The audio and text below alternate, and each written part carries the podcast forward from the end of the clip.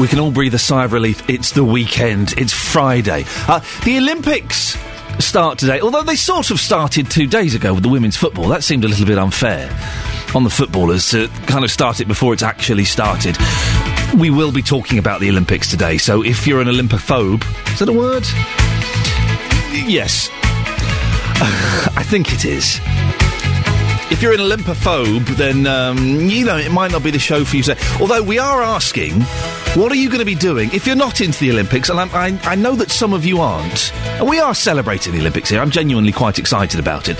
But if you're not, what are you doing to avoid the Olympics? Are you going out tonight? Have you rented a film? Are you just going to have a bottle of vodka and um, g- get trashed? What are you doing to avoid the Olympics tonight and for the next few weeks? You can text me that 813 333 cr We're asking you to get your bells out. We didn't manage to find any bells. We could get, but get your bells out because at 12 minutes past 8, we are joining the nation. I'm, I'm so surprised at how many people are doing this. It's in all of the papers. Uh, it's been on the news. Loads of people are doing this. At 12 minutes past 8, you are being urged to ring your bells, whether they be handbells, church bells, or indeed the doorbells. Uh, and we want to hear from you if you're going to be doing that. 08459 455 555. Uh, we will be finding out what's happening uh, around the area of the Olympics and talking about who might possibly be lighting the Olympic flame. I have the list of one, two, three, four, five, six most likely people. Who do you think should be lighting the Olympic flame? Any ideas? Any suggestions? 08459 455 555. Uh, you can call us about anything this morning, any of the things that we're talking about, or any of the things that you think we should be talking about. You can, of course, text 81333, starting your text 3CR, or you can email 3CR at bbc.co.uk. Call 08459 455 555. 08459 455 555. BBC Three Counties Radio. Also, I think I've got a corn, but I don't know what a corn is. I need someone to call up and explain what it is and, and set me straight. Now, that's a cracking song, isn't it? You don't hear that song very often. I was playing that the other day on a uh, 45. That's uh, a seven-inch single to you uh, youngsters out there, to my little boy. What a what a cracking song!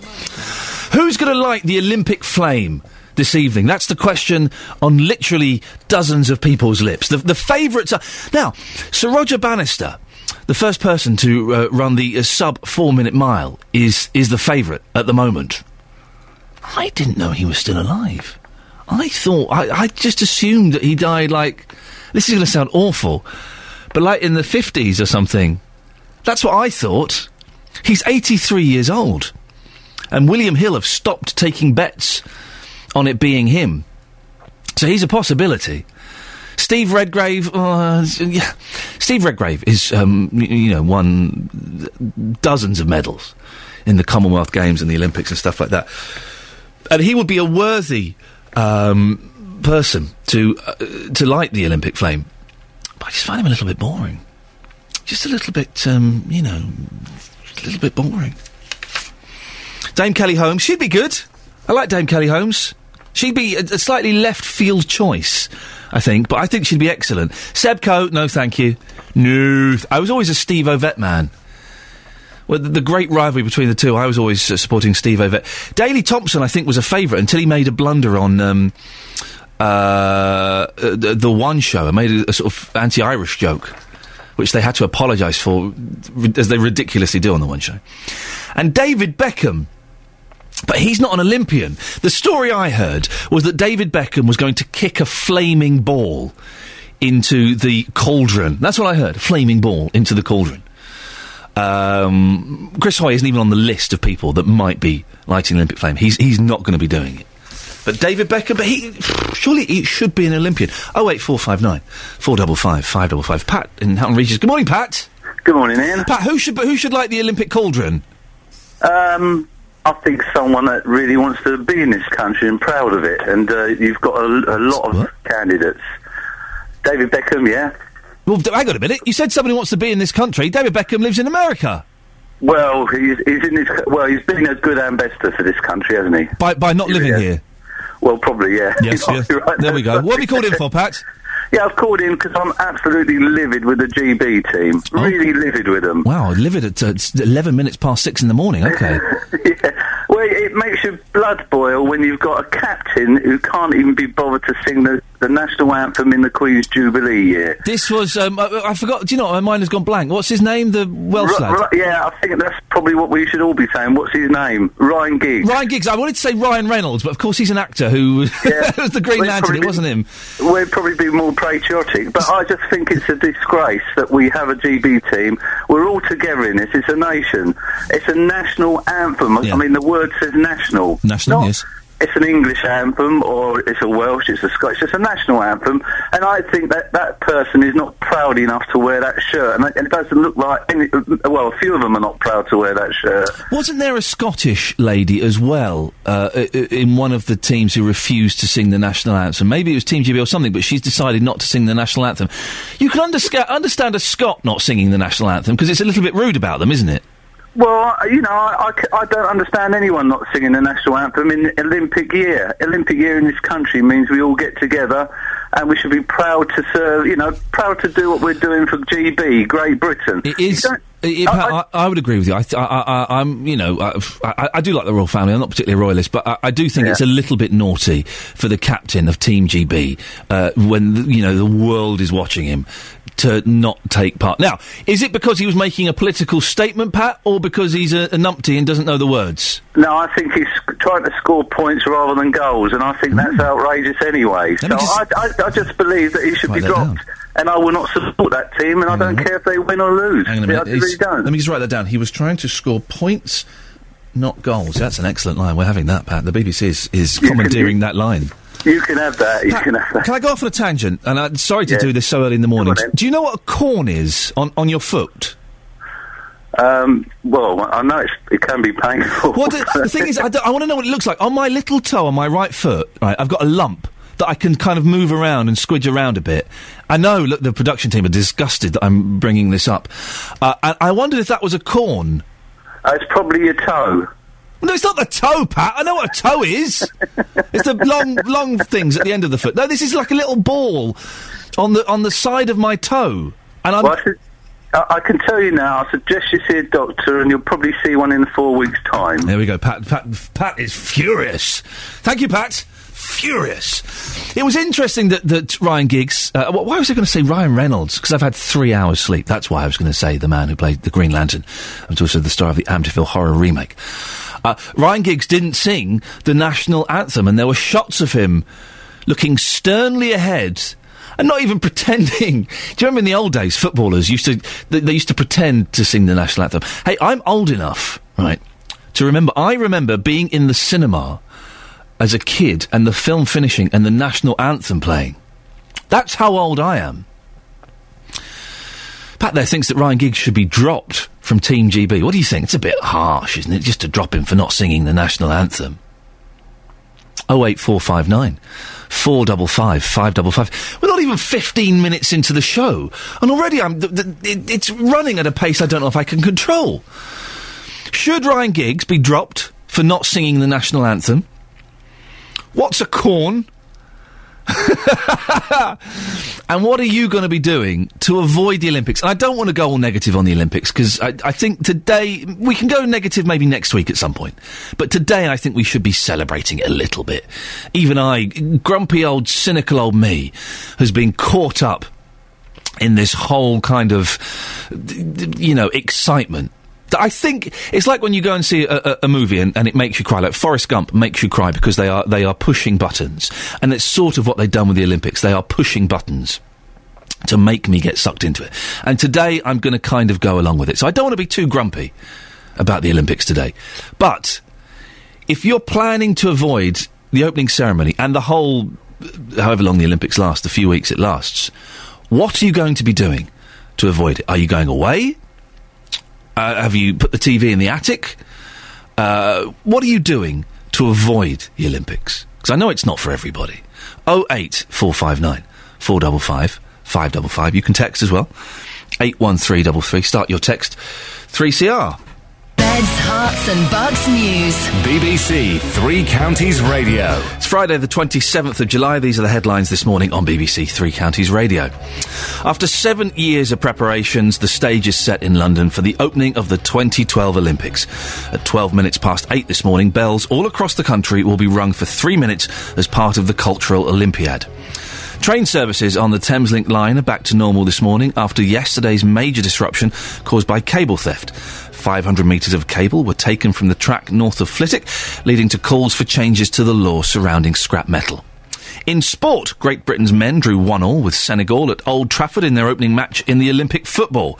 There'll be a full weather bulletin in a few minutes with Chris Bell. And coming up, if you've been living under a rock for the last year, you may not know that tonight the Olympics officially begins with the opening ceremony. We'll find out more next. Daley Thompson only won the gold twice. I say only won the gold twice. like there's ever any chance I'm ever going to win a gold. Well, you don't know. You don't know. Maybe they might bring in a, a, a, an Olympic event for lanky has-beens. I don't know. It's a possibility. In which case, I'm there. Uh, but he only won it twice in 1980 and 1984. He was huge, Daley Thompson, in the 80s, uh, and he also had what was the name of the game that was uh, the computer game he was uh, he had out? Daley Thompson's Decathlon, of course, which broke lots of keyboards because you had to press the buttons really fast to make him do the long jump and then get the angle absolutely right. Uh, we're, we're, talking about who should be lighting the Olympic flame tonight. I, I, David, Be- I would love to see David Beckham lighting the Olympic flame by kicking a flaming football. That would be awesome. Okay, there's no denying it would look great. It would also be slightly irrelevant because he's not an Olympian. So it doesn't quite make sense.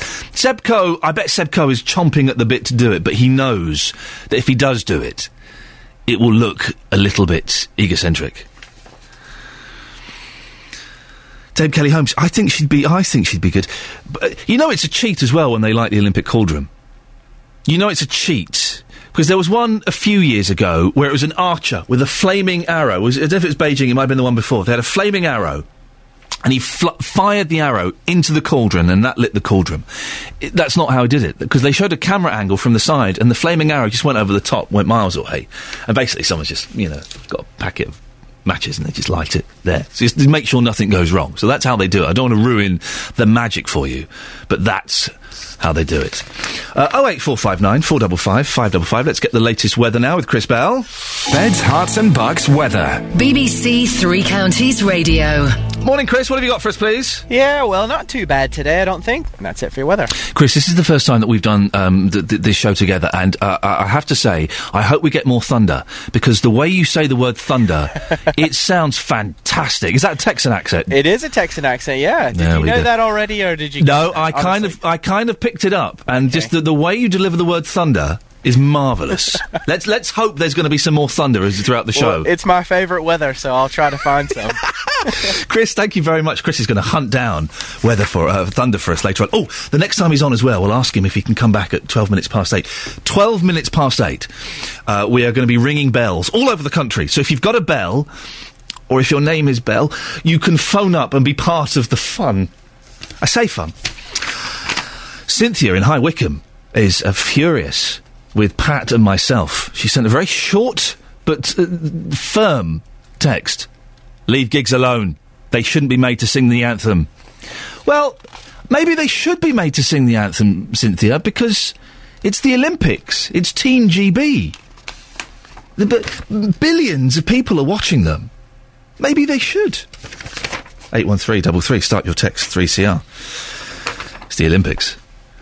If you are avoiding the Olympics, do let me know what you're doing to avoid it. I'm, I'm looking forward to it now, and, and, and they're getting underway officially tonight. And the opening ceremony promises to be spectacular. My next door neighbour went to it. She won't tell me anything. She confirmed what I'd heard about the Mary Poppins, that's all I'm saying. But she won't tell me anything. But apparently it's amazing. Details are being kept under wraps, although thousands of people, including my next door neighbour, have seen official rehearsals. Before that, at uh, eight, uh, 12 minutes past 8, bells all across the country will be rung for three minutes as part of the Cultural Olympiad. Anyone can join in uh, as long as you've got a bell. Let's talk to uh, our Olympics and now our bell correspondent, Jane Prendergast. Good morning, Jane. Good morning. Tell us about the mass bell ringing. What is this all about? Well, this is the idea of the artist and musician Martin Creed. It was part of the Cultural Olympiad that bells should be rung as quickly and loudly as possible for three minutes at precisely 12 minutes past eight this morning. So, of course, this covers everyone from enthusiastic children with handbells, bicycle bells, doorbells, uh, to experienced uh, tower bell ringers uh, and churches across the country. And, of course, the biggest bell of all, Big Ben.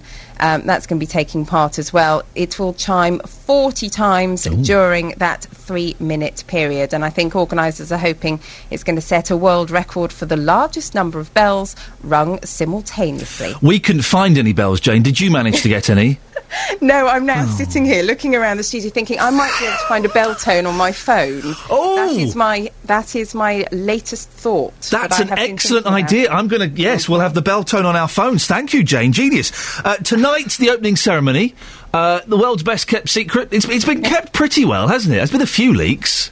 Well, I can't believe you haven't managed to get the details out of your neighbour yet. I was banking on She won't tell me anything. I went into the Olympic Stadium yesterday evening when Hmm. they were rehearsing. Um, I saw a lot of hay bales and a lot of grass and uh, some uh, cottage-like buildings. Of course, Cottage-like all- building. Yes, cottage-like. this all plays into the idea. We know that it's going to be um, Isles of Wonder. We know there is going to be um, a British countryside opening scene for Green and Pleasant, which includes real farmyard animals. So that all tied up with that. We also had some clips released yesterday which showed uh, mass dancing, lots of people in lycra dancing to Tiger Feet, and uh, people on bikes with wings. So uh, certainly an eclectic mix of ideas. People I know who've seen it have said that it moves very quickly. It's very fast paced.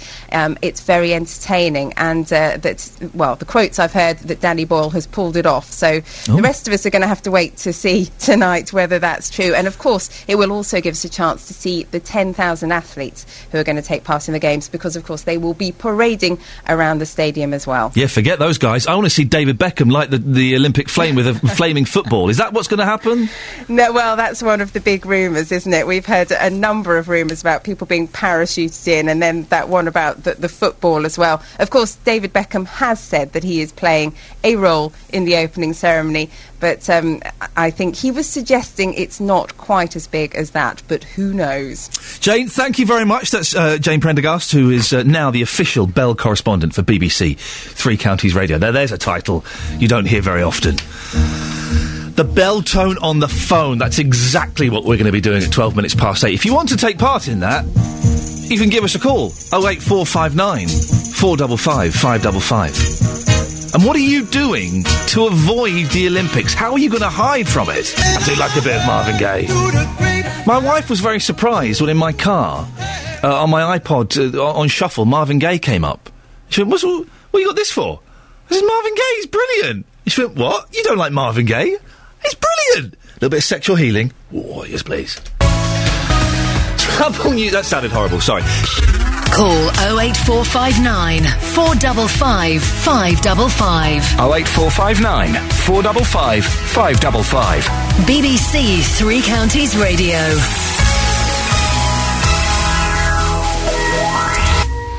Coming up, we'll be getting more Olympic memories uh, and also your phone calls. How are you avoiding the Olympics? Who should light the Olympic flame? And I know it's not the nice thing you want to hear at 25 minutes to 7, but what is a corn? I think I've got one, but I'm not 100% sure. I've got a lump on my toe. Should I be worried? I might show the production team in a minute. I think they're keen to have a look at it and uh, prod it. 08459 455 555. Switch after this. On Twitter, Gemma has said that yes, Giggs is from Great Britain, and when playing for them, he should sing the anthem. What do you think? Does it really matter? I know Jonathan was talking about the national anthem yesterday and how most people don't even know the words. It was a very funny show yesterday with Jonathan. He had um, lots of people phoning up singing the national anthem. Very, very funny show. Uh, should Ryan Giggs have sung, uh, sung it? We had Pat calling in who was was furious um, that the national anth- anthem wasn't sung by Ryan Giggs. He was furious about it at quarter past six in the morning. Oh 455 555. Now, after seven years of uh, waiting, the 2012 Olympic opening ceremony will launch the start of the 2012 Games tonight. In the run up to the Olympics, we've been hearing your memories of the last time Britain hosted the Games in 1948. Bob Longhurst from Bovingdon near Hemel Hempstead has been talking to our reporter Jenna Benson about how he watched the cycling and long distance running as a young lad of 16 in 1948. I was fortunate to be able to get tickets for the athletics at Wembley, a high point of my sporting life. There is no doubt about that. In that, it's like Wimbledon final, football World Cup final, all rolled into one. Excitement very high. And also at the time, you were 16 years old and a very keen cyclist. Correct, absolutely. I only did five uh, time trial races. I went with my mother after the Olympic Games to see the film of the Olympics, and part of that was a little bit about the Olympic marathon. And then I said to my mother, that's what I'm going to be. I'm going to be a marathon runner. So I went home, sold my bikes, and that's what I did. Like uh, most um, Brits, we were keen to see Reg Harris win the professional sprint title, but unfortunately he did not win, so we were somewhat disappointed in that. And was that cycling? That was cycling. On the track at Wembley, the uh, probably the most exciting bit was seeing Emil Zatopek win the 5,000 metres final because he went on to Helsinki and he won the 5,000 metres, the 10,000 metres, and the marathon all at the same games, and that will never ever be done again. And what was the atmosphere like in the stadiums? It must have been pretty electric. Everybody was incredibly excited. The, the whole thing was um, quite uh, quite amazing. Um, I can't. It's difficult to describe the atmosphere. It's very. Uh, I suppose it's not quite like the Jubilee, but nonetheless very exciting. So the Olympics as a whole, going down to London, being a part of the the atmosphere, the excitement. I mean, for people who are, are looking forward to the Olympics here in 2012, how do you think that's going to compare? It's obviously a lot more, I suppose, exciting in that in 1948, of course, countries were recovering from the war and the austerity thing was, uh, of course, prevalent. But this year, 2012, uh, the whole um, situation is going to be very, very big, very exciting, very electric. I think there's that, that's the best way I can put it. One of our daughters has got tickets for the same session as the 10,000 metres final this year, which I'm looking forward to very much. So you're going to see it again this year? Absolutely. Fantastic. Uh, let's go through some of the front pages of the newspapers. I don't have them all this morning. I don't have them all this morning, and that's absolutely fine. We're just going to have a look at the ones that we've got, and we'll fill in the gaps later on as the show progresses. Uh, it's all about the Olympics, as you'd imagine.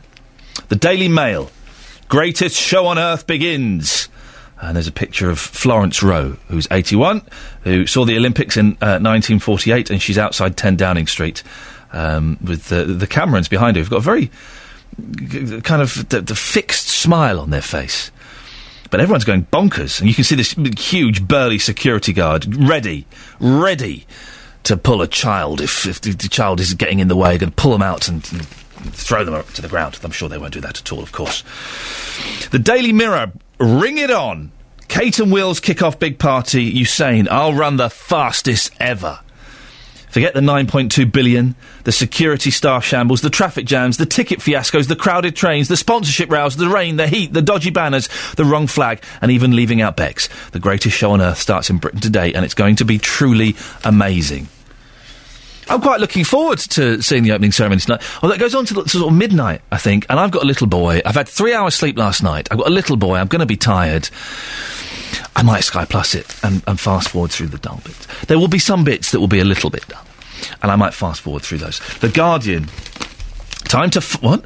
Time to find out who we are. Well, there's a front page picture of um, Joanna Lumley and uh, Jennifer Saunders in their hilarious, absolutely fabulous characters holding the uh, the torch. Uh, and Jonathan Freedland has written a piece. The countdown clock that once measured in years is now down to hours, minutes, and seconds. Tonight, in a stadium built in an area once deemed an urban wasteland, the flame that has journeyed from Athens to every corner of these islands will light the fire that launches the London Olympics of 2012. Very worthy and wordy. Uh, the Telegraph get the party started. Everyone's is, is being very positive about it in the papers. If you're not, I'm really keen to hear if you're sick and tired of the Olympics, and there will be uh, some of you. I heard some of you on uh, Radio 5 Live uh, yesterday talking about how you're, oh God, the Olympics. You're bored of it. You can't be bothered with it. Uh, do let me know. I, I don't want to go all negative today. I'm, I'm kind of, I think, uh, t- today of all days, let's, let's try and keep our chins and our thumbs up.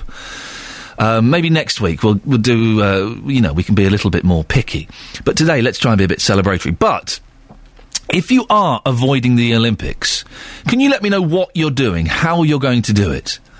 Are you going away? Have you booked a holiday? Have you got a load of DVDs in? Have you unplugged the TV?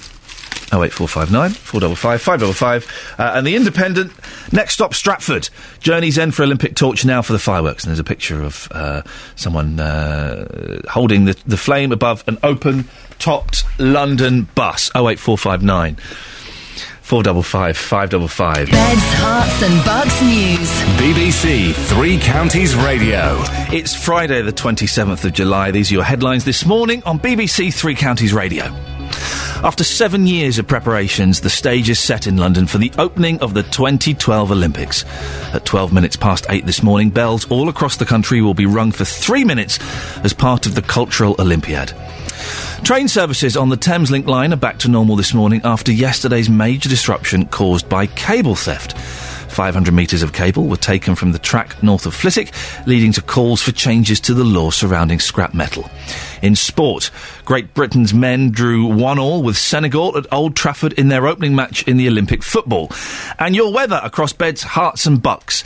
Some sunny spells, but more cloud than of late, with the chance of a few showers for a time, perhaps with an odd, uh, heavier one across Hertfordshire this afternoon. Top temperature 24's, uh, 24 degrees Celsius.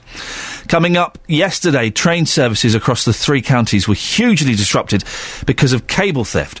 We'll catch up with First Capital Connect to see if today's services will also be affected. Does anyone else feel uncomfortable listening to that trail? I like Nick, Nick Coffer. He's a, a gentleman in the truest sense of the word.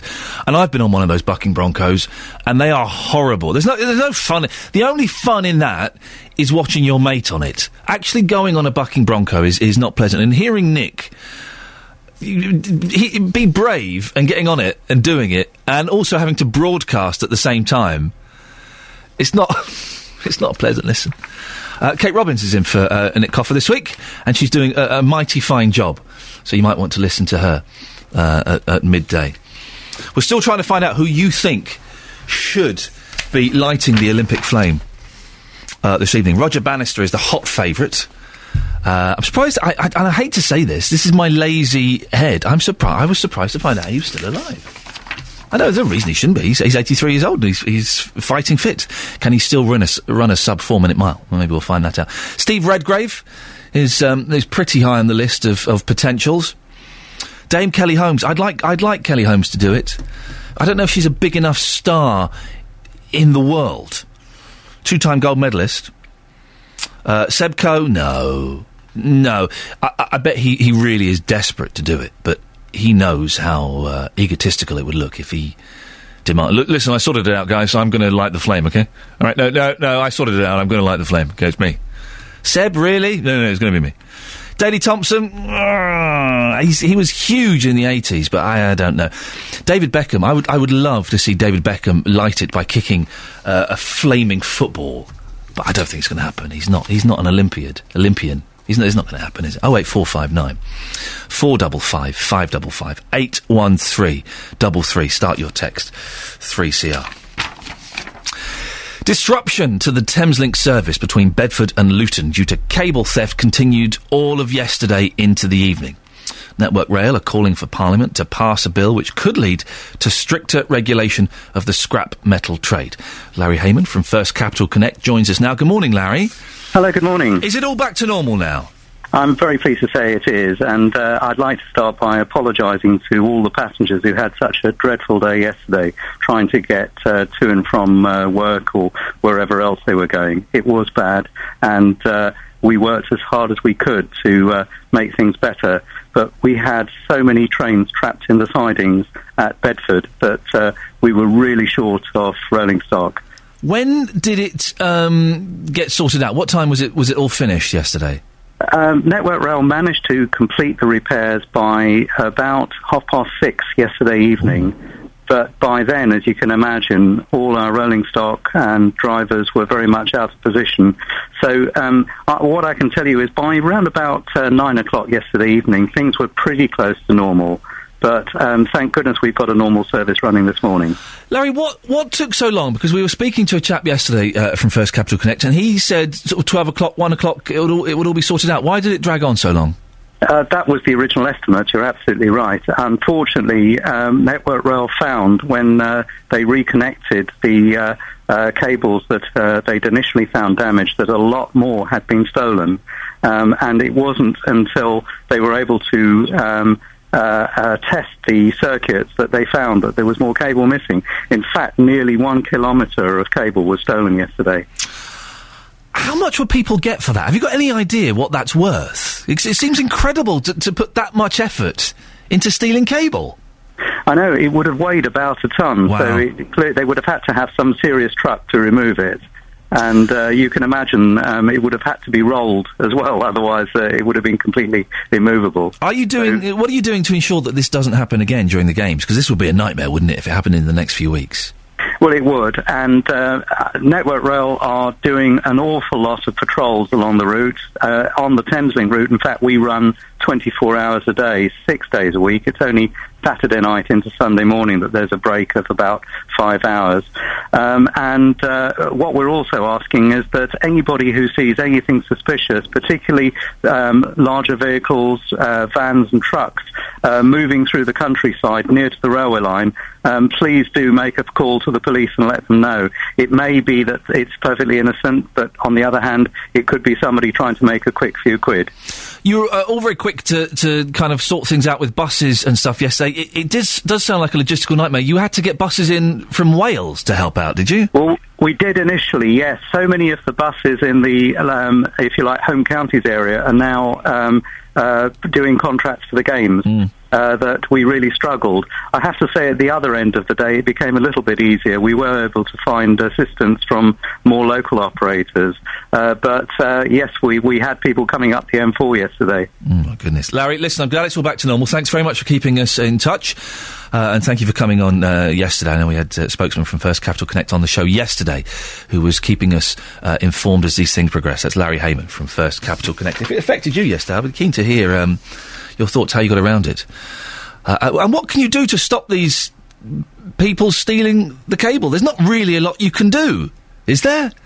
Apart from having someone, you know, positioned every hundred yards on the track, there's nothing you can do. Oh eight four five nine four double five five double five.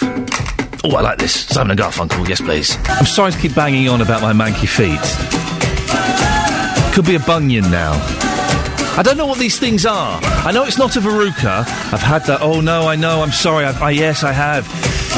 Having a verruca. This is horrible. I know. If you're having a breakfast, I can only apologise. I've only got one more week. Don't worry. Having a verruca frozen off is the most painful thing in the world. There's nothing more. No, no. There's nothing more painful than that. It's the most frozen off with that.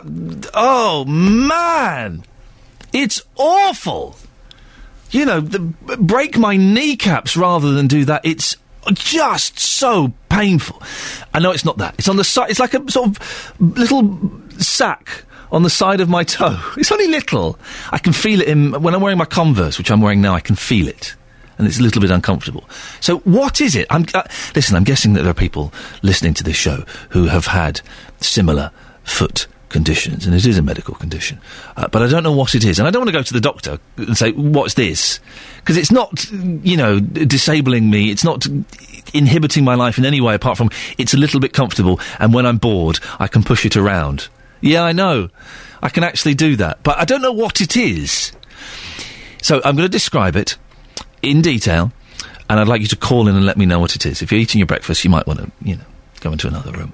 So it's on my little toe on my right foot. It's like a little sort of ball or a little sack on the side of it, and I can sort of push it around a bit. I'll show you later on. Uh, what is it? Oh wait, four five nine four double five five double five. is the telephone number.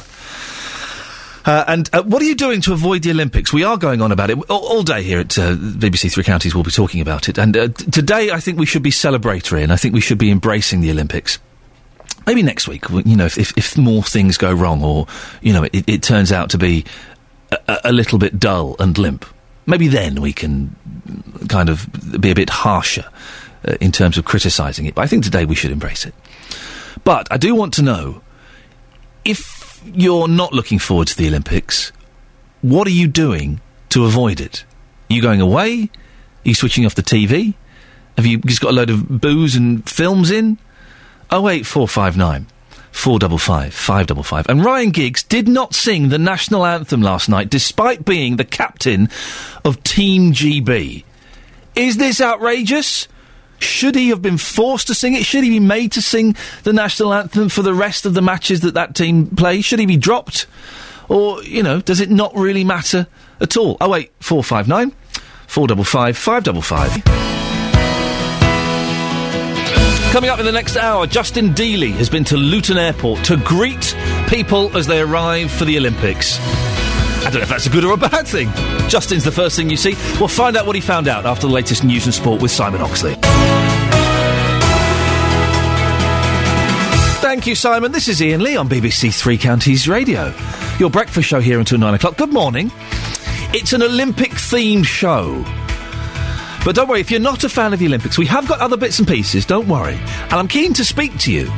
If you're not excited about the Olympics, if in fact you are dreading it, could you give me a call and let me know how you're going to avoid it? Because for the next few weeks, it's going to be everywhere. It's on the TV, it's on the radio, it's on the front pages of all of the newspapers. And even though, even though some things have gone wrong, like the, the security and the, the, the Korean flag, did you not? I got a bit annoyed with Mitt Romney, you know, the American presidential candidate, when he came over and started slagging us off. And I was laughing at this last week with the whole G4S thing. But listen, Romney, don't come over here and start knocking us, all right? I got all a bit defensive. Go, well, actually, G4S aren't that bad. And the Korean flag thing, it could have happened to anyone. Don't come over here saying that we can't do an Olympics, Mr. Romney. How dare you? Anyway, sorry, going off on a tangent. If you're not looking forward to the Olympics, how are you avoiding it? Who should be lighting the Olympic flame? And lots more other stuff, including speaking to Justin Dealey in just a few moments' time and finding out what's been happening at Luton Airport. Call 08459 455 555. 08459 455 555. BBC Three Counties Radio. Don't come over here, Mitt Romney, with your made up first name and start knocking us, saying we can't do the Olympics. How rude! He backtracked very quickly, didn't he? Backtracked very quickly. It's been a busy few days at Luton Airport. Thousands of people have flown in for the Olympic Games, including some of the Olympic VIPs.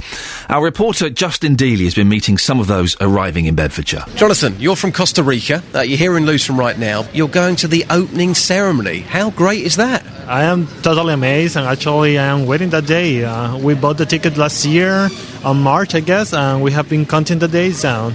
So that's amazing. We are waiting to start the, the Olympic experience here in London. Absolutely. So after the opening ceremony, what do you plan to watch then? What have you got tickets for? Uh, we have for some events like athletics, I thought um, swimming, volleyball, beach, and uh, normal volleyball too.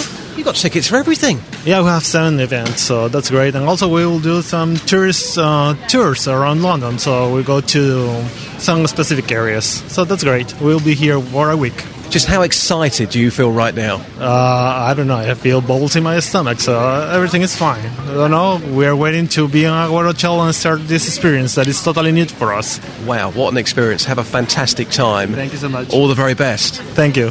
Now, Nico, you're here at Luton. You've got a very, very special job for the Olympics 2012. Tell us what your job is going to be over the next few weeks. Well, the next few weeks I'm be the food and beverage manager from the Holland Heineken House, serving food for athletes, royal family, uh, fans, everybody. I mean, you couldn't make this up. It must be your dream job, surely. Yes, it's my dream job, but it's the third time. I've been in Beijing, I've been in Vancouver for the same job. So, it's London is a great celebration, the biggest house ever. And I'm sure it's uh, very orange in that house. Am I correct in saying that? Yes, it's, all orange. You can see it from London downtown. Big on the hill, the Ali Pali Holland Heineken House is all orange. Uh, And what are you looking forward to most about the games? Is there one sport in particular that, that you can't wait to watch? If you get time to watch, of course. For Holland, it is uh, hockey is uh, the games we're gonna have um, medals for sure. I like a bit of hockey. It's a good game to watch 'cause it's a little bit aggressive, bit nasty, bit dirty, but also quite skillful. Justin uh, also spoke to Vita. He arrived in Luton yesterday morning, and Vita was a man on a mission. I've come from Brazil for the Olympic Games, and I would really like to go to a football game today of Brazil against Egypt in Cardiff, but I still don't have tickets yet. You're taking a chance. It's now, what, 9.15 in the morning. The game's this evening. Do you think you might make it? I think so. I hope so. I mean, you're a brave man coming all the way to the UK from Brazil without a ticket, aren't you? Yeah, yeah. Even if I can't see this game today, any any game on the Olympic Games, I think I will be able to see. And you certainly seem very passionate about the Olympics. What excites you about the Olympics so much? Oh, I've always loved sports for all my life. I practice sports. I watch them on TV all the time, and the Olympics is the biggest competition in the world. So I love it. The best people are here. Now, don't be disappointed, but the girls in this country, when they wear bikinis. Oh, but it's okay. The girls here are pretty as well. I've noticed. Oh, we can go live now to Justin Dealey at Luton Airport. Justin, what was that? What were you saying about the British girls? It's, it's, it's, it's not, you know, not not too bad. You know, I'm just saying it's, it's like it's like us going to Spain. Yeah. And somebody saying, "Welcome to Spain." By the way, the tea here not quite as great as it is back in your own country. Hang on, hang on. It's all about the skimpiness of the bikini. You on a me? It's a second. warning. Justin Dealey, you're knocking the British. We've got people coming from all over the world, and you're knocking the British women. No, not at all. Not at all. Oh wait, four five nine four double five five double five women. Come on, have your say against Mr. I'm Dealey. just saying, the, the, the bikinis in Brazil, are, um, th- th- there's not that much of them, let's just say, compared to the ones in this country. Justin, moving swiftly on before we both lose our jobs. What is going on there at the moment at the airport? Uh, lots going on. Jealous on two fronts, really, and actually, because uh, you've got the people, of course, going out of Luton Airport today. Uh, they're going somewhere glamorous, and the people coming in for the Olympics with their tickets. Now, Iain, have you ever heard of Team London Ambassadors? I'm sure you have. the team? No, what's that? I, d- d- I don't know that. What it is, uh, Team London Ambassadors, they have 43 pods across London and just outside London as well. Now, to you and I, that's an information point. So, uh, these people, they are all volunteers, 8,000 volunteers in total, and they help answer any questions which people may have during the Olympics and the Paralympics in London. They're aged between 14 and 85, and they speak over 90 languages. Oh, blimey, Clever people. yes. And uh, Martin O'Hara, Martin is from Milton Keynes. Uh, he is one of these volunteers. He is the location manager for Luton Airport's pod. Martin, welcome to the programme. You're giving up, what, 18 days of time here, free of charge. So, what made you want to do this in the first place? Obviously, I, like most people, want to get involved somehow in the Olympics, and being unable to make it through as a competitor, this was the nearest thing I was able to do. So I just wanted to be able to say, for this once in a lifetime opportunity of having the Olympics in the UK, that I had my very small part there in the Olympics. And we've heard some of the stories there. People like Vitar coming into the country. He was on a mission yesterday. Uh, also, the man who's going to the ceremony this evening. But it's not just spectators. VIPs have actually come through here at Luton Airport, haven't they? Yeah, that's correct. Some of the teams, the big teams like the American basketball team, came through the private uh, facilities. But on Tuesday, we did see the uh, Slovenian swimming and cycling team came through. A big group of uh, 28 of them, and they all posed for photographs. And the Togan uh, canoeist came through a few days ago as well. So we've seen a few, but most of them seem to be coming through uh, the uh, Heathrow Airport. Boris Johnson says that you're all trained to be extroverts, and uh, you're here, of course, to answer any question. What's the number one question so far here at Luton Airport? Well, the main question has been where's the nearest toilets. But after that question, most people are trying to get into London. Some people believe they've already arrived in London, of course, because the airport's called London Luton. Yeah. But most of the people are trying to find out the best way or the lowest cost way, so we have to direct them to the bus services or the train services that get into London, and then also how to get to their specific game. So if they're going to the beach volleyball, that's at uh, Horse Guards Parade, etc. So you're going to be here throughout the whole of the Olympics and Paralympics. A big talking point on the show this morning. Who should light the flame this evening? What do you think, Martin? Personally, I think it should be Sir Steve Redgrave. He's the, our greatest Olympian. It is the Olympic game, so all the other, I mean, all the other people are justified as far as their sporting pedigree are concerned. But for the Olympics, it has to be, in my opinion, um, a major Olympian, and so Sir Steve is the obvious choice for me. You guys are doing a fantastic job here. Just last thing, very briefly on this, um, Iain back in the studio has taken a dislike to my chest hair. I don't know why. Uh, another mild day today. I've got my uh, chest open right now. Now, if chest hair was an Olympic sport, gold, silver, or bronze for me? What do you think? Take a look. I'm afraid I think it would only be bronze. The Brazi- Brazilian, I'm sure, had much better ves- chest hair, and we saw a Mexican only this morning who had a density which you would not believe. Oh, thank you. Uh, there you go. Martin O'Hara, location manager for Luton's Pod here. Wow. Um, he's going to be here throughout the Olympics. Uh, 18 days of his time he's giving up, but he wants to do it. It's a once in a lifetime opportunity. I'm not taking anything against. Listen, we've got off to a very bad start this morning, Justin. I've got nothing against your chest hair. I just don't need to see so much of it every day. You just- You've got buttons on that shirt. Why don't you use them? Well, y- you and you, I thought I'd make you feel part of the team. uh, you know, just just go about my business like like I normally do. But clearly, you've taken a dislike to that, and uh, I'll change for Monday. Okay. You've, you've welcomed me with open arms and open shirts, Justin, and, and for that I can only be grateful. Thank you very much indeed. Uh, the excellent stuff as always. I'm a big fan of Justin's. I think he does a cracking job, and we send him to some. well, He's, he's got quite a good location today, Luton Airport, but we do send him to some pretty ropey places. Let's make sure he goes to some ropey ones next week, shall we? Uh, we are asking who should be lighting the Olympic flame. Uh, you heard there the young man saying, uh, suggesting Steve Redgrave. It would make sense. He is Britain's most successful Olympian. I, I, I suggest he's not, and I don't mean this rudely. There's no way of saying it without being rude. In the great scheme of things, compared to some of the other characters and personalities, he could be perceived as being perhaps a little bit dull. There, I think I've said that in a diplomatic way. And how would he do it? You know, d- d- normally d- d- doesn't it, it's kind of linked to their sport. So how is he? He's going to row a flame up there? Oh eight four five nine four double five five double five. Beds, Herts, and Bucks news. BBC Three Counties Radio. Six uh, seven fifteen. Oh, nearly. 7.15 on Friday, the 27th of July, and these are the headlines this morning on BBC Three Counties Radio.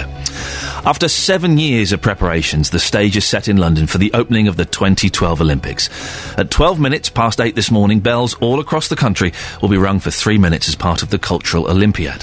Train services on the Thameslink line are back to normal this morning after yesterday's major disruption caused by cable theft. 500 metres of cable were taken from the track north of Flitwick, leading to calls for changes to the law surrounding scrap metal. In sport, Great Britain's men drew 1 all with Senegal at Old Trafford in their opening match in the Olympic football. We'll have a full sports bulletin in 15 minutes. Weather soon with Chris Bell. And in an hour's time, we want you, dear listener, to call up and ring a bell down the phone. I know. Everyone else across the country will be doing it, so we want to join in. It's to celebrate the start of the Olympic Games. Always uh, worth a listen. We were talking earlier on about the uh, disruption on the trains yesterday after cable was stolen. Uh, some of you have called in about that. Wurzel in Wendover. Wurzel, what have you got for us? Um, when I used to work for Chiltern Railways back seven or eight years ago, yes. alongside the tracks on all railways, there's like a concrete trough with a lid on it. And if they lift a section of that out, Wurzel, Wurzel, Wurzel, you're not going to tell people how to commit a crime, are you? no, I'm not telling you. Okay, how 'cause we don't want to give we don't want to give these people any I'm, ideas. I'm merely telling you Yes. how it's done. Well, no, well, that's what I asked. I, don't tell people how it's done because there are people listening who might not know how it's done, and they might hear you and go, "Oh, hang on, yeah, if it's that easy, I'll go and do it." What you're saying is, without going into detail, is it's perhaps a little bit easier to steal this cable uh, than it should be. Absolutely. And the trouble is, with scrap metal the price it is now, that makes it even more open. Well, how much are they going to get for a bit of cable, though? It can't be that much, can it? I don't know what copper cable is at the moment, but it was out of the price back when I worked for the railway back six years ago. Is it not dangerous to steal cables from a train track, Wurzel? I was That always told don't go anywhere near them. That is very dangerous. The trouble is, nowadays, people are so short of money, people are taking risk. And the other problem you've got, Yes. things are so sophisticated now, and you've got vehicles and that what will go across fields. That makes it even more difficult for the railway operators. Hmm. Is there anything that they can do, Wurzel, to I- increase security on these lines? Other than running trains sort of periodically during the night and keeping an eye open, not a lot. Oh, that's not. Well, that's not a bad idea. Having like a sort of police train, a security Oh. train going up and down. That is what you really need. You, uh, I don't know whether you know the Chiltern Railways, but they've got like a bubble car, a single carriage. Yeah. And if they run something like that, which wouldn't cost a lot, And you can have some people on there with, with tasers. well, either tasers or a floodlight each side of the, of the um, carriage. Yeah. So it shone on the track, and people could, whoever's inside, could watch, see what was happening. Wurzel, that's not a ridiculous suggestion. Having a train going up and down with flashlights and tasers. Fred's in Luton. Fred, what do you reckon? Well, uh, Wars was talking of making it more dangerous for them. How about the boffins getting together and finding some means of putting a flipping charge through those cables? Well, was it, won't that make it dangerous for the so-and-sos? I nearly said it. But don't don't necessarily watch curb your language. I know we're upset about it. Let's curb our language. So, Fred, hang on. You want to, to the boffins to, to put a charge in the cable Yeah. so that if the thieves try and take it, they get zapped. And what would, how strong would the zap be? Just enough to make it woof. Goodbye. Well, kill them? Well, if need be, yes. That- that- that- they're putting the lives of travellers in bloody danger. Sorry, in danger. ste- steady. So, uh, Well, they're not. But I don't think lives have been put in danger by what happened yesterday. I think it was frustrating, and it, it certainly maybe ruined people's days, or at least made it hard to get to work. I don't think lives were necessarily in danger. well, I don't know that it couldn't happen if a signal fails and a train misses the signal. But Fred, boom, to, boom. to, boom, boom, indeed. But Fred, to suggest that that we kill them for stealing a bit of cable, is that not a little bit extreme? No. Okay, Fred there in Luton, who thinks that um, we should put a deadly charge into the cable. So if anyone tries to steal it, they die. I, I would suggest that's perhaps a little bit strong. Maybe you agree with Fred. I'd love to hear from you if you do. You can text me, 813 double three, start your text 3CR, or you can give me a call, 08459 455 555. Let's get the latest weather now with Chris Bell. Beds, Herts, and Bucks weather. BBC Three Counties Radio. Chris, what have you got for us? Well, just a little bit of uh, of cloud uh, moving into the area now. We're going to see uh, rather cloudy skies. I think coming up on Sunday, we'll see scattered showers developing late morning. Some of those turning heavy, maybe even with a rumble of thunder as we go through the afternoon. Yeah, I threw that one in. Thanks, Chris. Cheers. Uh, yeah, so overall, not too bad of a weekend. Just that risk uh, towards Sunday afternoon. Chris, are you looking forward to the Olympics, or are you sick and tired of it already? No, I, I like watching the Olympics. I, I always look forward to it. I'm, I'm quite excited. I'm, I'm a horrible, miserable, cynical old so and so, but even I've been sucked into it this Yeah, time round. I, I think I, I do get kind of uh, bored with all the, the hype, I think, uh, but once it's here, it's, it's fun to watch. It's something to, to do every night when you get home, uh, look at all the highlights and see what's going on. Chris, thank you very much. Chris Bell with the weather. We'll be hearing more from him uh, a little bit later on in the show. 08459 455 555 is the telephone number if you wish to give us a call. You can give me a call anytime about any of the things that we're talking about, or any of the things that you think we should be talking about. Uh, Fred and Luton was, was just saying that uh, the thieves who stole the cable yesterday, that there should have been a charge in the cable that would have killed him. Well, that's kind of the death penalty. That does we, we can't bring go back bring that back, can we? It's a nonsense, isn't it? It- it- It's flawed. The problem with the death penalty is it's flawed. If one person is executed incorrectly, then that means it's it's it's a worthless system because we can't allow that to happen. Oh eight four five nine. Four double five, five double five. Now, if you're getting away this summer, the price of petrol on the continent is likely to give your purse a bit more vroom vroom. Clever. Figures today show UK drivers in Europe uh, can get savings on fuel that they last had in 2008 with the greatest pennies to be pinched in France. It's to do with the pound being stronger against the euro. Well, our reporter Tom Allnut has been asking these drivers in the three counties what they make of it all. I'm not surprised. Um, it seems that uh, most things uh, are more expensive here than they are anywhere else. Just don't go, never goes down, it only goes up, doesn't it? We oldies, with a fortunate few. Um, I do feel sorry for the general public, the working public, people with families. Petrol prices affect everything, don't they? Too high, of course they are. It's all the tax that the government put on it, mainly. They could reduce it because it's affecting the cost of living and everything else. I know that the government's a bit of a black hole, but I think penalising the motorist, particularly commuters like me who have 50 mile round trip journeys a day, uh, is making life very difficult. And I, I think it's about time that the government thought more about the consumer in this recession. Yeah, it is. It's too expensive. The main part of the fuel prices are the government's tax. So if it goes down, there are chances of the fuel prices coming down. How does it make your life difficult?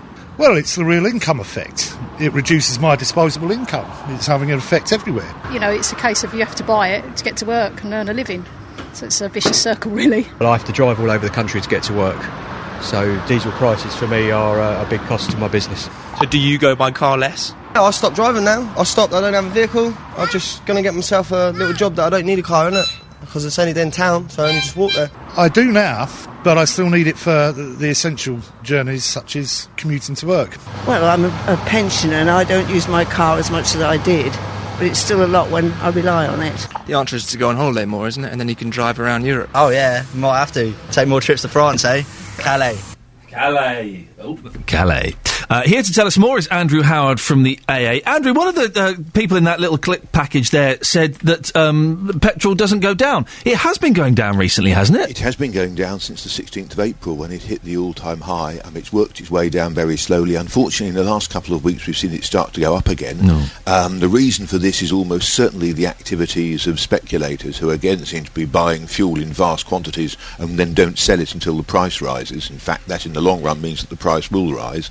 That's what's happening at the moment. But what we're trying to draw attention to at the moment is that because the pound is doing so well against the euro, or Mm. the euro is doing so badly against the pound, um, fuel can be a lot cheaper abroad than it would have been last summer. Where are the cheapest places for UK drivers abroad then? Well, the cheapest are Austria and Spain, where you're actually talking about the equivalent of 110 pence a litre. Wow. Or 105 for diesel. And diesel is nearly always cheaper abroad than it is here, because we are practically unique in that we tax diesel the same as we tax petrol. Um, and we've historically done that, while nearly every other country um, sells their diesel considerably cheaper. Is the UK the most expensive place for petrol? Um, generally, no. I mean, at the moment, the, the, the equivalent price translated into euros will be 140 pence per litre in Holland. And, you know, that, that's higher than we've ever been. Yeah. Why is there such a variation in prices all around Europe? Is it to do with the taxes? It- uh, How does it work? Ultimately, it is all to do with the taxes. We put on a tax um, which is what nearly 60p per litre plus VAT. Other countries will set that nearly 6p a litre at a slightly different level. Um, therefore, their petrol can be cheaper. And as I've said before, quite a lot of them set it appreciably cheaper for diesel, which is, of course, why so many continental countries went through the diesel boom long before we did. Andrew, thank you very much. Andrew Howard there from the AA telling us where the best places, Spain and Austria, the best places to get cheap petrol. I'd imagine you can get a lot of stuff cheap in Spain at the moment. I, I think it's well worth going over there and having a little look. Thank you for that, Andrew. Um, we've got some texts. Uh, the bell's ringing. Uh, we are ringing at Abbots Langley Church at 8 a.m. Well, it's 12 minutes past 8 you've got to be doing it. That's when the whole country's doing it. I'm hoping that you can put your head out of your, your window and you'll hear the country chiming with bells. Be nice. Uh, the national anthem, Debbie says, uh, this is uh, Ryan Giggs not singing the national anthem last night. I was very angry at the lack of singing the national anthem last night. The Senegal team put us to shame. As a captain, you set an example. If you can't do that, then you shouldn't be in that position. It was cl- quite clear certain others followed his lead. This ruined the match for me. It- it's the kind of thing that doesn't normally bother me, but you do think if you're the captain of Team GB in the Olympics, you should sing the national anthem, shouldn't you? Was he making a point? I mean, Ryan Giggs, I don't think has ever played in an international tournament at any level, has he? Because he plays for Wales. So maybe he doesn't. Maybe he doesn't know. Maybe we could give him the benefit of the doubt. He doesn't quite know the etiquette. Uh, and Gary in Luton says, I think Daley Thompson should light the flame. He truly excelled in all events in the decathlon. Well, he did. He was brilliant. But uh, I mean, do people really remember Daley Thompson? And he's, he's, he's a fantastic, he's a legend. And I remember he was a big hero in the 80s, a huge hero. Daley Thompson's decathlon on the ZX Spectrum, of course. But i- i- is he a big enough name to do that? Oh, wait, 459 455 555. Call 08459 455 555. 08459 455 555. BBC Three Counties Radio. We'll be talking about a new crime panel that's being set up in a few moments, but people have been calling in um, about uh, um, uh, Ryan Giggs. I keep going to say Ryan Reynolds is an actor. It's nothing to do with Ryan Reynolds. Mr. Reynolds is not involved in this in the slightest. Ryan Giggs, who uh, did not sing the national anthem last night at the uh, Team GB first match. Ophelia in Luton is called in. Good morning, Ophelia. Good morning. What's your take on this? Uh, I think, for me personally, as um, the captain of the England team, I think out of principle he should have sang it. But just to say that Ryan Giggs is Welsh, and most likely he doesn't sing it because of that. Again, um, the national anthem, I know all the words, but it's not something that I sing because, in my experience growing up in the 70s, it, after it being chanted, it's not, um, there's no black in the Union Jack, th- that was usually sung. And um, to me, it's got that sort of connotation to it. Similar experience when I was at uni. Um, when our graduation, I attended a very old English um, university, and at the start of the ceremony, they everyone had to stand up and sing the national anthem. Then different people started sitting down. I'm Welsh. I'm Nigerian. I'm, I don't subscribe to it. I'm Irish. A lot, of the group that I um, graduated with refuse to sing it because they don't identify with it. And I think the the national anthem is very British. It's not Welsh. she's not a part of the so-called United Kingdom. Ophelia, but you've just said it. The national anthem is British, and, and Wales is British. It's it's their national anthem as well. Mm, I'm not sure how well they subscribe to it. Well, can, Ophelia, sorry, are you in the bath? Oh, oh, can you hear? Yeah, I, no, uh, can I just apologise? I can totally hear oh you. God, I didn't know it was coming through. Can I just say, I just like to multitask. I'm washing dishes. I really am washing dishes. In the bath? No, no, no, no, in the kitchen. I'll stop. I'll stop right now. You don't have to stop. I just No, I I'm just- so embarrassed. Don't be Oh, embarrassed. goodness. I, am sorry. I, I just couldn't. I couldn't resist. But the thing is, I think i i i it is the, the, the great British national anthem, and he is a, Giggs is an ambassador um, for Great Britain, and surely he should be singing along, shouldn't he? Principally, he should have. Yes. Regardless of how he felt, I would have done the same if I, had. Because not only that, you're not just singing it for yourself. You're you don't really want to offend anyone. I wouldn't. I don't think in that position you should really offend anyone, and he should have been aware of that. And I'm sorry that you, you associate it with with um, racism and thugs from the 70s because yes, it's got a verse about the Scots, but it, it, it- you know it's it's not a racist song, and it's no, it's. it isn't. It isn't. And I'm sorry you've got that isn't. connection with it. Ophelia, get back to your, your washing up. okay, take care. Thank you very much. Bye bye. Um, we got Justin uh, Dealey is live at Luton Airport this morning, and uh, he's um, uh, greeting the the people as they arrive for the Olympics. And he's just bumped into a load of people. Justin, who are you with? Iain, somebody tipped me off a few minutes ago. They said to me, um, just round the corner, I have never seen so many plane spotters in all of my life. So I've come up to have a look. I'm just outside the Holiday Inn Express, and uh, yes, lots of plane spotters here. Very briefly on this, uh, John, you're one of them.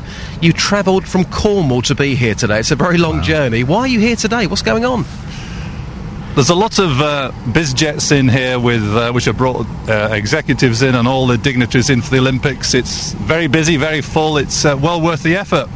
You got your binoculars with you. Uh, what type of binoculars are these, by the way? High tech ones? These are high tech ones, very expensive. yes, it's a telescope actually, but it's very expensive. Yeah, but you need it. You need the kit to do the job. You know, I'm not going to come all the way from Cornwall and miss something.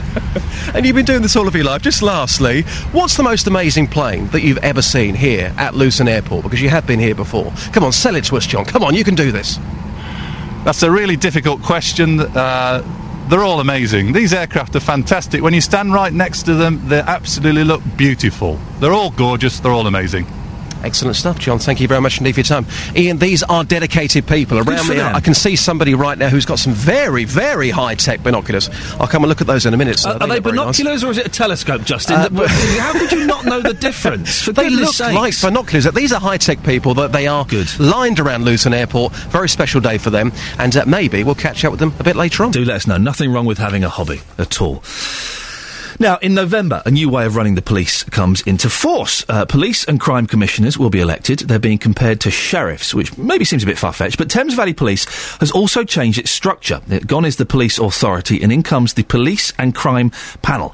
Councillor Trevor, Egg- Trevor Egleton is the chair of the panel. He also sits on Bucks County Council. He's in the studio now. Good morning, Trevor. Good morning. Tell us more about the crime panel. What does it do and how does it work?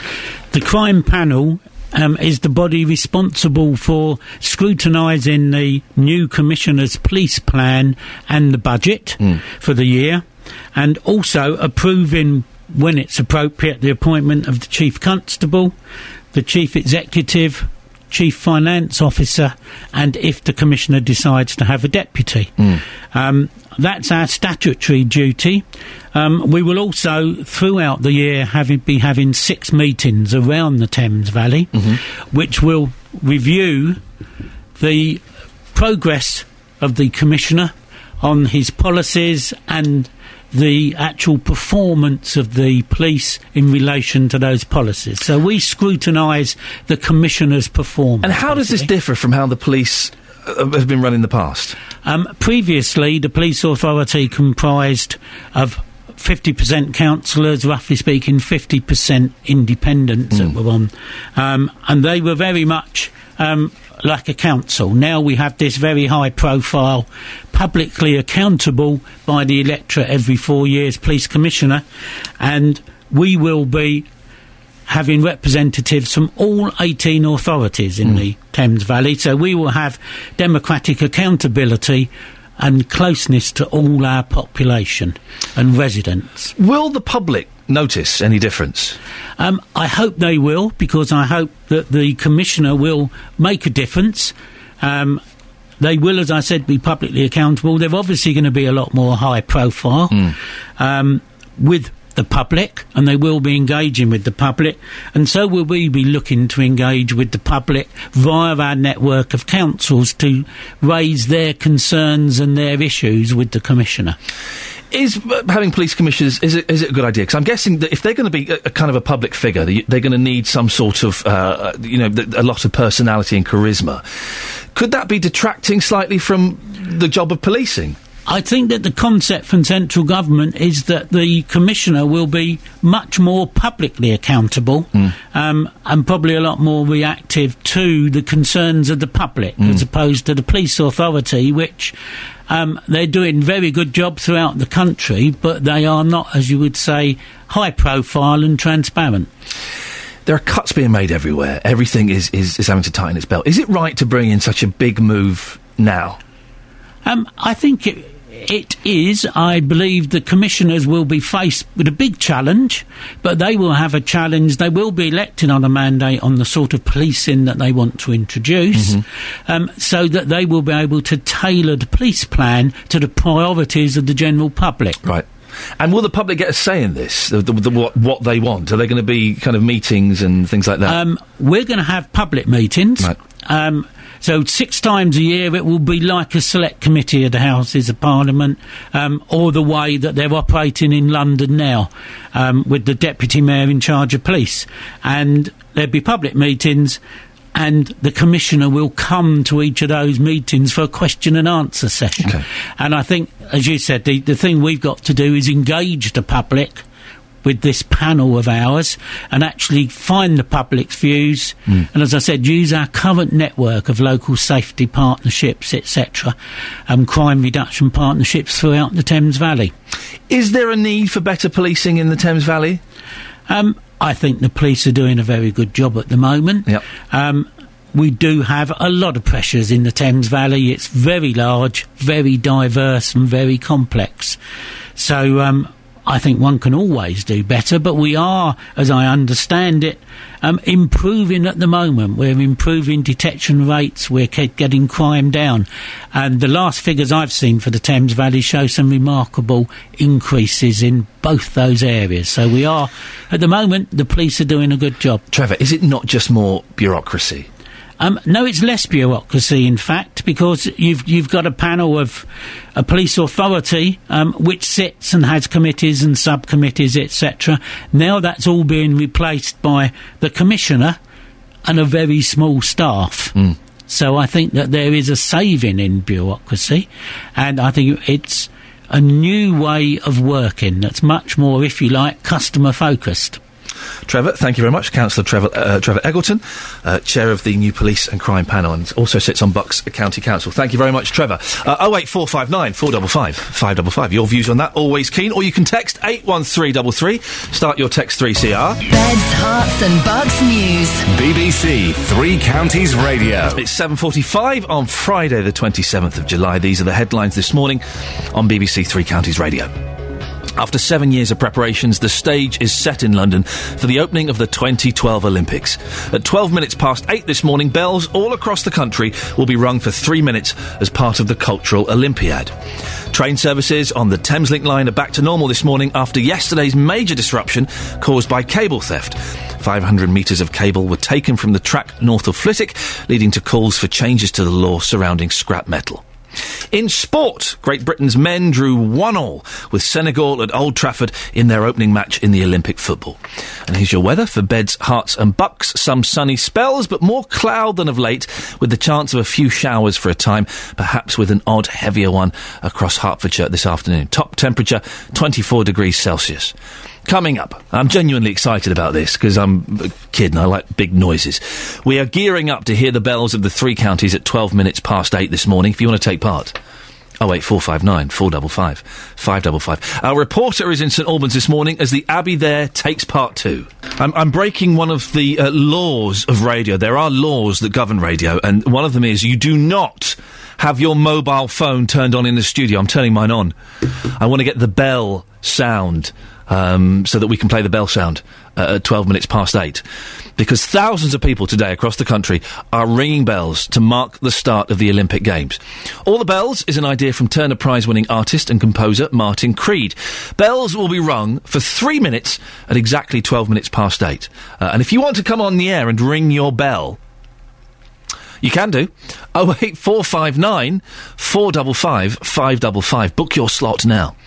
St Albans Abbey, a fantastic place, is taking part in all the bells, and our reporter Sophie Solaria is there now. Good morning, Sophie. Good morning. I am indeed outside the Abbey. It's glorious this morning. It's Friday morning. I don't know if I feel happy and excited because it's sunny again for the third day running or because it's the day of the opening Olympic ceremony. It is finally here and we are getting ready to celebrate that. At 12 minutes past 8 as you said Iain, we will be prese- we will be here present to hear the bells at St Albans Abbey ring for 3 minutes to mark the start of the Olympics 2012. I'm now here with Richard Watson. He's a sub dean at oh, the Abbey. My, my bell's gone off. Sorry, hang on. You carry on, Sophie. My bells have started. I'm trying to work out how to turn it off.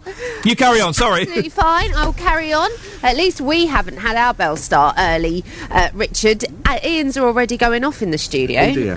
We're a little bit more professional than that, aren't Much we? more professional, yes. So Yeah. let's tell uh, tell me a little bit more about all the bells. What's the idea behind that? It's a, a nationwide project by Turner Prize winner uh, Martin Creed to get as many people ringing as many bells as loudly and as quickly for three minutes to herald the opening of the Olympics, which is just a brilliant idea. It's so simple, it can involve everyone, so it's fantastic. And why did you decide to join in here at the Abbey? Well, the bells of the Abbey have rung out over this city and over this region for centuries, and they've been there to not just tell the time, but to call people to big national and local events. So it really wasn't a question of shall we be involved, but of course we were.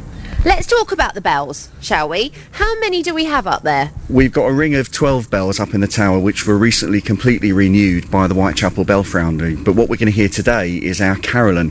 Uh, people who live in St Albans are used to hearing the tune playing every third hour, and it's a different tune for every day, uh, and it's just a way of marking time through the day. So what we're going to hear today is the carillon bells, which is a, a live set of bells, but they're programmed automatically.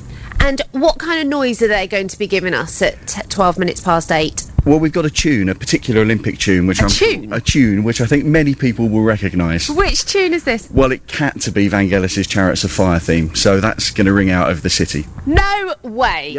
How have you managed to program the bells to, to for such an intricate tune? Well, it's quite complicated because there's only certain tunes that the bells can cope with, obviously. But um, Vangelis's Chariots of Fire is a fairly basic set. So, in in in partnership with the master of the music here and Whitechapel Bell Foundry, uh, they made it happen. Three minutes as well. They'd be ringing for. That's a very long time, isn't it, to hear really loud bells? It was going to be hear, heard for miles, I guess. Well, I think that's the idea. Not only just miles around here, but all over the country, bells ringing. So if if you're there and you're not ringing your bell, then make sure you get something sorted out. Well, you know, not everybody has the privilege to have 12 bells ringing Chariot of Fire, but can anybody do this with a, don't know, doorbell, cat collar bell? I mean, any bell? Anyone, anywhere, any bell. So whether it's uh, the the ringer on your phone, your doorbell, uh, reset your alarm clock, anything at all. There you go, guys. Everybody, the time is getting closer. People listening, get your bells together for 12 minute past 8 this morning. I do, Sophie. I do love church bells. I think it's one of the most fantastic sounds. And my little boy, he gets really excited if he hears church bells now, and he goes, "Oh, with the church bells, Daddy! The church bells! It's a great sound, isn't it?" But is are his bells ringing chariots of fire? No. That's the thing. What other bells are going to be doing that in the whole of the UK except here at the Abbey? Fantastic, Sophie Solaria there. Thank you very much. Uh, listen, it's a silly thing. But it's exciting. I, I get excited about things like this where people are joining in and doing something that's a little bit silly. It is silly. No- Everyone's going to be ringing bells and doorbells. I've got my phone set to ring uh, bells. I think I've managed to turn it off now, which is which is something. Thank you very much. Uh, we got people calling up as well who are going to be ringing their bells live on the air at 12 minutes past eight. And if you're doing it, um, text us and let us know that you're doing it, um, and we'll give you a mention on the air. Start your text 3CR. We've been talking all morning. Now, by the way, no one's called in to tell me if I've got a corn uh, on my foot. I've got no idea what a corn is. I've got something on my toe. It's this big lump on my little toe, and it's kind of squidgy. Well, it's not squidgy, it's solid, but I can move it around. Is that a corn or a bunion? What on earth is it? Should I be worried? Do I need to chop the toe off? 08459 455 555. Uh, and if you're avoiding the Olympics as well, we're being very celebratory today. We can maybe next week we could perhaps start being a bit critical, but I think today we should embrace and we should enjoy. But if you are sick of the Olympics and you plan to av- uh, avoid it, could you let me know how you plan to avoid it? What are you going to be doing? Oh eight four five nine four double five five double five. Are you are you going away? You you booked to leave uh, tomorrow? Straight after work tonight? Have you just got a load of DVDs in? How are you going to get by ignoring the Olympics if you're not a fan? Oh eight four five nine four double five five double five. We're also asking who should light the Olympic flame. We still don't know. The suggestion so far that we have on this list. So Roger Bannister, he's um, he's apparently the favourite. He's 83 years old. Steve Redgrave, Sir Steve Redgrave, to you. Uh, Dame Kelly Holmes, Sebastian Coe. Sebastian Coe definitely won't do it because even he would realise how much it, it would look like an ego trip if he, you know, did that. Uh, Daley Thompson, maybe. And I've, I've inspired a lot of you, including our political reporter Paul Scoins, uh, to remember, who's tweeted me, um, to remember the, the Daley Thompson's decathlon on the Spectrum. Good game. And David Beckham. I would love to see David Beckham kick a flaming football into the cauldron and light it. But he's not an Olympian, so it can't be him. That would be cheating, wouldn't it? Robert is in Stevenage. Robert, who do you think should be doing it? Uh, personally, I think I would like to see Paula Radcliffe. Paula Radcliffe? Yeah, I think she's been a great ambassador, especially for the marathon running. Well, but does she did she win an Olympic gold in the end? Because she always seems to be having problems and injuries. Yeah, that's towards the latter part of her running, I think. But uh, at her peak, I think she was very, you know, she, she was absolutely marvellous. Oh, she's a, she's a fantastic runner and she's done uh, superb work. Listen, the thought of running a marathon I- I- at all, let alone doing it in that time, is incredible. Do you think she's got enough personality, Robert, to, to make it a special event if it was her doing it? Oh, I don't see why not. No, I mean, I think she's unique in her style of running and uh, a- attitude towards the marathon running. I think the thing, Robert, I'm going to handle this very delicately, that may prevent her from being on the list is at one point in uh, a, a marathon, it, I think it was a London Marathon, she um, she had to uh, go, didn't she? That's correct, yeah. And that's that's not a nice image to send around the world, is it? No, not really, no. I can see your point. Mm.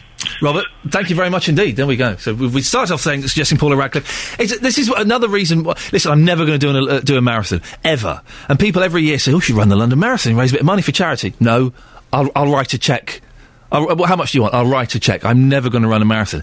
And one of the reasons is A, because it looks exhausting, B, it just looks terrifying. I'm a very lazy man.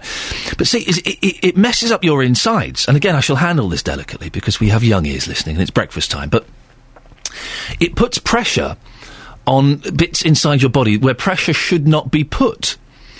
Uh, and sometimes you have to, um, you know, take a pee break while you're running. Now, uh, and, and quite often marathon runners will do it as they're running. I was reading this and I was horrified. No, thank you. Won't be doing any of that. Um, Joe in Letchworth says, busy on the A1 into London at Mill Hill. Road sign saying to use the game lanes. Thank you for that, Joe. Uh, and we were talking about the cable theft. Sorry, I've got a frog in my throat this morning. We were talking about the cable theft that affected the trains uh, yesterday until about six o'clock in the evening. A lot longer than we were expecting it to go. We were told it would be done by lunchtime. Went on until about six. Uh, and we had someone, I, I think it was Joe, suggested that you, um, and I don't think his tongue was in his cheek. I think this was a genuine suggestion that you electrify the uh, cables, sending out a deadly charge. I think that's perhaps a little bit extreme for cable theft. But someone on the text said there is a charge through some of the cables. You can cut live cables and not become electrocuted by using insulated cutters. Well, we're giving all the tips on how the crooks can avoid all of these crimes now and avoid death. Uh, I think electrocuting uh, people to death for uh, attempting to steal cable is, is perhaps a little bit extreme. Maybe it's a little bit harsh. Do you think? Or maybe you think it's an appropriate thing to do. I would suggest it's a little bit um, harsh. Are you excited about the Olympics beginning tonight? Oh, look, a glass of water has come. That, that, thank you very much. There we go. That's better. You don't want to hear me coughing in your ears all morning, do you? Most unpleasant. Are you excited about the Olympics starting tonight? I am. I will probably watch the beginning of the opening ceremony. It's about three and a half hours, isn't it? I'll watch the beginning, take the rest, uh, and then sort of watch it tomorrow with my boy maybe and fast forward through the boring bits. There, there will be some dull bits. Let's let's be honest. It's going to be a spectacle, but every spectacle has some slightly dull bits. I think that's what I'm going to do. I'm really keen between now and nine o'clock to hear from you if you are sick and tired of the Olympics. I don't want to go all negative, but I, I know that it's not for everybody. If you've had enough already before it's even started properly, could you give me a call and let me know? Oh eight four five nine four double five five double five. I'm keen to know what you're going to do to avoid being bombarded because it's everywhere. We're doing it. The TV's doing it. It's on the front page of all the newspapers, and it will be for the next three weeks. How are you going to avoid it? Or is it going to drive you absolutely mad? 08459 455 555. Oh! There we go. Sorry, I do apologise. Fingers are all over the place today. We'll be getting more from Justin Dealey as well shortly, live at Luton Airport as he welcomes the visitors to our country for the greatest sporting event of all time. Good morning, dear listener. This is Iain Lee on BBC Three Counties Radio with your breakfast show until nine o'clock. Now, the next 15 minutes are going to be very busy and could be a complete disaster. I'm ju- I'm just warning you now. We've got lots of callers lined up who are going to be ringing their bells at 12 minutes past 8. Are you taking part? You doing it at home? I hope so.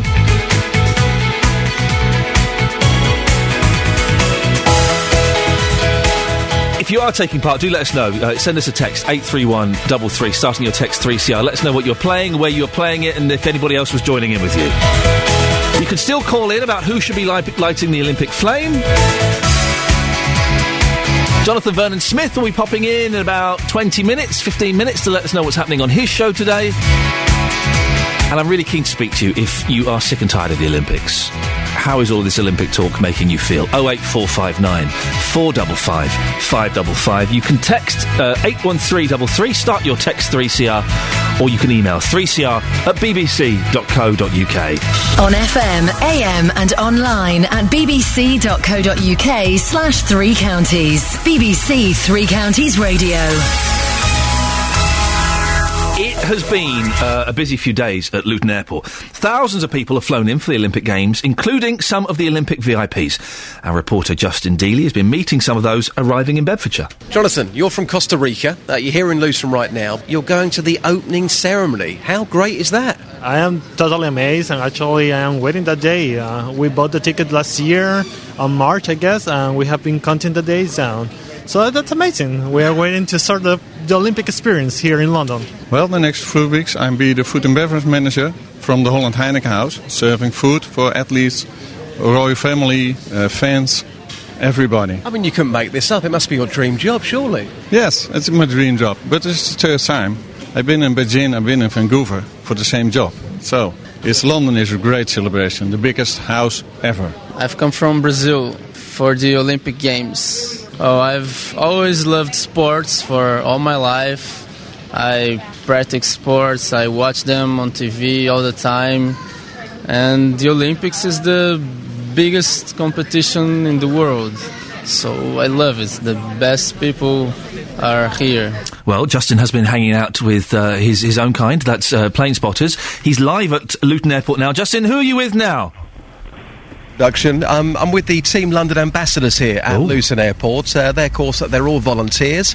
Uh, some 8,000 of them working in and around London. And it's basically their job, Iain, to welcome people to this country, offer advice about the games, such as travel and tickets. 43 information points uh, in London and just outside. One of those is here at Luton Airport. I'm with two of the ambassadors right now, Joe from Stevenage and also Louise from Harpenden. Joe, welcome to the programme. Uh, you've been working here at the airport. What's been the highlight for you so far, being a team ambassador? Hi. Um, the highlight for me so far has been just welcoming people as soon as they've arrived in our country. Um, some people, you know, are really excited about getting into London. Other people are unsure about how to get there. So just being there as a friendly face and answering any questions and queries. Some people are confused because it is called London Luton Airport. Some people think, think they're in London already. Um, what's been the most common question for you so far? Ah, well, the common question so far has basically been, um, how do I get to London? You know, do I go on a train? Do I go on a bus? And there's so many routes and so many different companies. So it's just helping people choose the um, the best route. Brilliant stuff. And a couple of brief questions as well to Louise from Harpenden. Uh, Louise, you've actually been to the rehearsal for the opening ceremony. You went earlier in the week. Sell it to us. How good was that rehearsal? Absolutely superb. There's singing, dancing, music, and of course the fireworks. Band guaranteed not to be disappointed. Wonderful. Doing a great job here. Who should be carrying that flame this evening? It's a big question this morning for yourself, being a team ambassador. Who should that be? I reckon it should be Steve Redgrave. I'm with you on that one. Thank you so much for your time, guys. Nice outfits, by the way, nice and pink. So, uh, 8,000 volunteers in total, Iain. 43 of these information pods, one of them here at London Luton Airport. And later, hopefully, we're going to be hearing from Vitar. Uh, Vitar turned up here yesterday uh, from Brazil. Uh, he turned up at 9 o'clock in the morning and he wanted to go to Cardiff to watch the Brazil football match last night. Did he make it? Hopefully, we'll find out before 9. Justin, listen, people are not going to forget the comments you made about British girls about an hour ago, so stop trying to suck up to those ambassadors. Hang on a second. Stop being a lawyer, you. Okay. Stop twisting my words. You, you knew exactly what I was getting at, and also Vitar from Brazil. He knew straight away what I was talking about. All uh, I was saying was that bikinis in this country are slightly different to those in Brazil. Okay. Mm, okay. Correct. That is a fact. Thank you. Justin Dealey, thank you very much. It started off. We started off as friends. I think we're going to end next week. My last week here, we, we may be ending as enemies. Justin Dealey, excellent stuff. Thank you, sir. Uh, always good to uh, hear what he's up to. It's busy. The bells. Where are we? we? We're two and a half minutes away from ringing the bells, which is very exciting. I know it's it's a bit of nonsense, but I like it. I like stuff like that. Uh, and thousands of people across the country are ringing bells this morning to mark the start of the Olympic Games. Bells will be rung for three minutes at exactly 12 minutes past eight. I hope you've got your bells ready. St, uh, St Albans Abbey is taking part in all the bells, and our reporter Sophie Solaria is there. Sophie, how's it looking? Oh, it's getting exciting. We've got about 50 to 60 people turned up. Oh, brilliant. They've got out of their cars. They've brought all kinds of bells, wind chimes. They've got triangles, ch- bell, bells everywhere. Everyone's brought their bells. I'm still with Richard Watson. He's a sub dean at the Abbey. Richard, this is getting really exciting. It is. There's a very strange selection of bells. Something. Someone's brought some uh, horse bells from Pakistan. I don't think they brought them over this Horse morning. bells from uh, Pakistan. yeah, There's- we've got we've no got a, one sort of multicultural bell display here. It's, it's fantastic. We we didn't expect people to come. We thought we'd listen from their beds. It's going to uh, sound so good, Richard. And of course, all anyone can join in, can't they? So whether you've got a bicycle bell, a doorbell, any kind of bell, Absolutely. you Any can. bell at all. Plus, thousands of people and organisations are also taking part. You've got Big Ben ringing Yep, their bell, absolutely. Classic. Royal Navy, the Army, National Trust, and of course the BBC. All the bells will be broadcast across the BBC to a potential live audience of like 10 million people, and of course three counties are a part of it. Of course, absolutely fantastic. So if you're not going to ring a bell, then open the windows and stick your head out and listen. Do you really think it's going to be that loud? It must. There must be a, a sort of swathe of sound that will go across the country because you know church bells alone will, you, you can be heard for miles around. How long have we got now? I think it's like 30 seconds. You've got about 30 seconds. Sophie, stay there because we've got a few people who've called in, so I'm going to speak to a couple of the callers that we've got as well. We've got Roger in Bedford. Hello, Roger. Hello. Uh, we spoke to you yesterday. You've got your mother's bells. Are they are they there ready to go? Excellent stuff. Stay there, Roger. We've got Barry the boiler from Leighton Buzzard. Good morning, Barry. Good morning, Iain. What bells have Um, you got? We've got eight ringers. We're going to ring the large eight of our 12 bells in Lovely. the moment. Okay, we're about 20 seconds away. Stay there. Paul is in Biggleswade. Paul? Oh, Iain. Yes, you, what, what bell have you got? It's my doorbell, I'm afraid. oh, no, don't be afraid. That's wonderful. Westminster Chimes. Okay, I think we're about uh, 10, according to my clock, we're about 10 seconds away, so we're going to see what happens. Sophie, are you all ready to go there? We there? are ready to go. Everyone, are we ready to go with the bells? Here we go. Fantastic. We'll get a bit of this, and we're going to get the other callers to come in and take part. Of Fire is about to broadcast.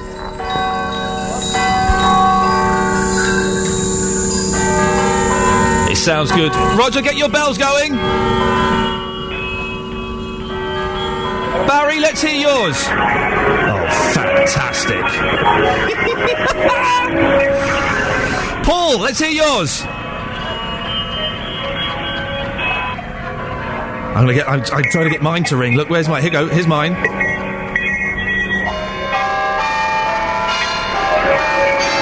Let's go back to Sophie. Let's hear what's happening with Sophie.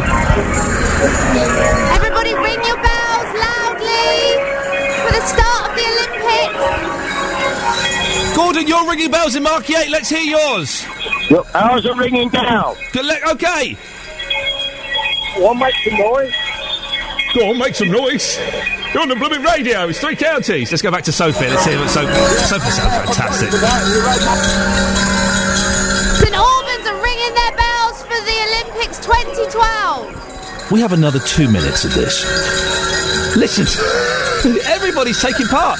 We've got Pete. Pete, whereabouts are you and what bell have you got? Pete, oh, I'm ringing my Titanic ship bell in Arm. You've got the Titanic ship bell? It's on the front of my house. Let's go back to Paul. Paul, with your doorbell. How's the doorbell going?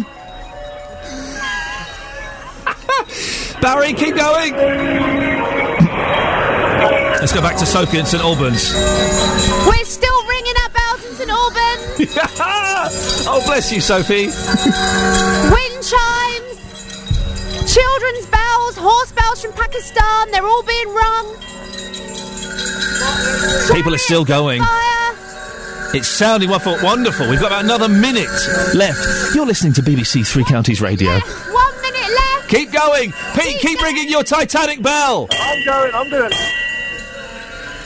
Jeremy, let's hear you.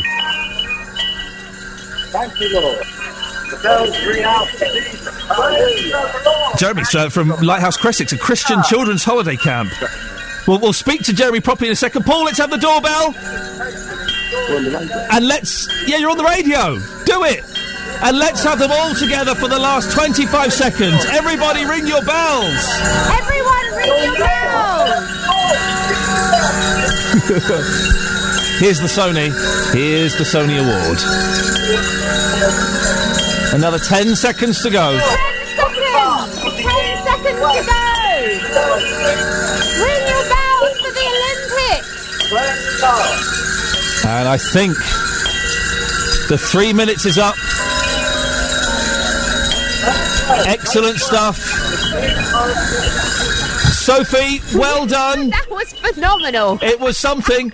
I, I think. Experienced anything like what I have just experienced in my life. Sophie, I think you and I have just won ourselves uh, a Sony Award there. Congratulations. Yeah, you too. Well done. Say well done to everyone. It sounded fantastic. Yay! Uh, Pete, thank you very much with your Titanic bell. Jeremy, very quickly, we've got about 30 seconds. Uh, tell us where you're from and what bells you were ringing. Uh, we're at Lighthouse Crescent, which is a Christian holiday camp for about 300 kids in Buckinghamshire. And we're just ringing bells and reception, and we're doing another big bell ring this afternoon with about 300 kids going mad, ringing, noising this afternoon as well. What time are you doing it this afternoon, Jeremy? Uh, sometime between sort of 2 and 3 o'clock. We'll, we'll be able to hear you, I think. Listen, thank you so much. Thank you to Jeremy and Pete and Paul and Barry and Roger uh, and Sophie as well and everybody who turned up at St Albans. It's it's nonsense, but it's sometimes it's fun to do something ridiculous, isn't it? And it sounded absolutely wonderful. Oh dear, and breathe. we got through it. Beds, Herts, and Bucks news. BBC Three Counties Radio. Uh, these are your headlines this morning on BBC Three Counties Radio. After seven years of preparations, the stage is set in London for the opening of the 2012 Olympics. At 12 minutes past eight this morning, bells all across the country were rung for three minutes as part of the Cultural Olympiad, and we were part of it. Train services on the Thameslink line are back to normal this morning after yesterday's major disruption caused by cable theft. 500 metres of cable were taken from the track north of Flitwick, leading to calls for changes to the law surrounding scrap metal. In sport, Great Britain. Sorry, I'm trying not to laugh because just, Jonathan Vernon Smith has just told me something that I'm, I'm really tuned in a very um, funny mime, and I'm trying not to laugh. I apologise.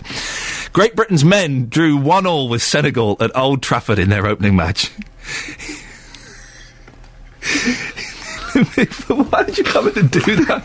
I'm so sorry.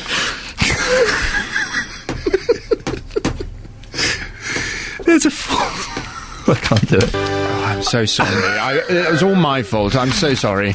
Uh, but uh, uh, yes, I think we can say basically you, you've said I've missed um, some fantastic footage of what? As I was as I was listening to to you and everyone else ringing the bells this morning, Sony Gold. Sony Gold. absolutely.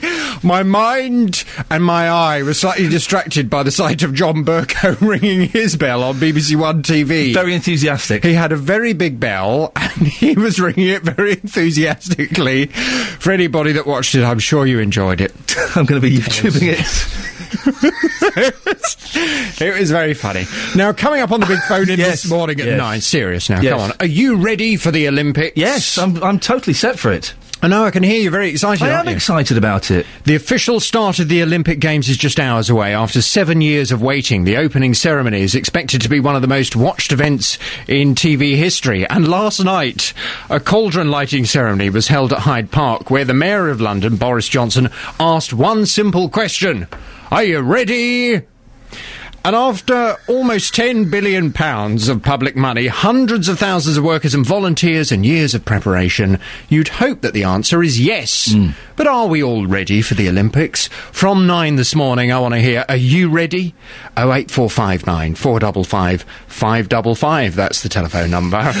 Uh, di- I, I, you know, I'm a cynical old so and so. You're a cynical young so and so. But did you not feel a bit defensive yesterday when Mitt Romney, the uh, American presidential candidate, kind of started dissing us and saying, "Well, they're not good enough to host the Olympics." Well, he's clearly a Wally. When when he was um, when he, I've heard the word Wally for 25 years. Did you see when he was having a chat with uh, with Ed Miliband and he couldn't remember his name, so he's called him Mr. Leader.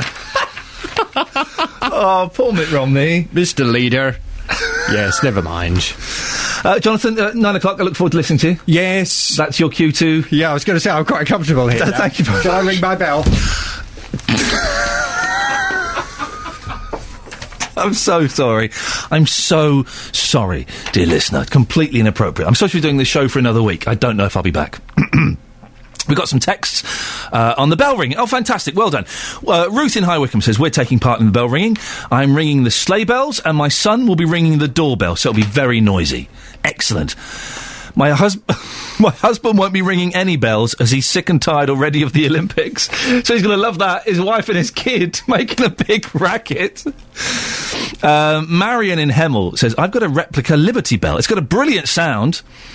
Gaz in Luton, hi. Uh, I will be joining you in ringing my bell. Come on, England. And Catherine uh, in Hemel Hempstead says, I'll be ringing a small handbell. Fantastic. It's nonsense, but it's wonderful nonsense. Speaking of bells, you see what I did there? Beds, Herts, and Bucks weather. BBC Three Counties Radio. It's the weather news with Chris Bell. Chris, what have you got for us? It's just too easy today. I, I know, I'm sorry. You're making it too easy. Uh, weather-wise, it's not going to be too bad today. Actually, that's it for the weather. Chris, thank you very much for indulging me with my, my thunder fetish. Have a great weekend and speak to you soon. That's uh, Chris Bell there with the weather. Now, more than £8 million is being used to help young people in uh, Herts and beds get back into education or work. 16 and 17 year olds will receive specialist advice and help from training provider the consultancy Home Counties. The company was awarded a multi million pound contract by the Education Funding Agency to target deprived areas and those who aren't en- in sorry who, those who aren't in education, training or employment. It's estimated that uh, more than 4,000 teenagers could be helped over the next four years. CEO of the company, uh, Dale Morgan, joins us now. Good morning, Dale. Tell us a bit more about the scheme. Oh, Dale? Dale. Dale, are you there? No, Dale, we seem to have lost. Yeah, I'm here. Oh, you're there, Dale. Yes, hello. Can you tell me a bit more about the scheme?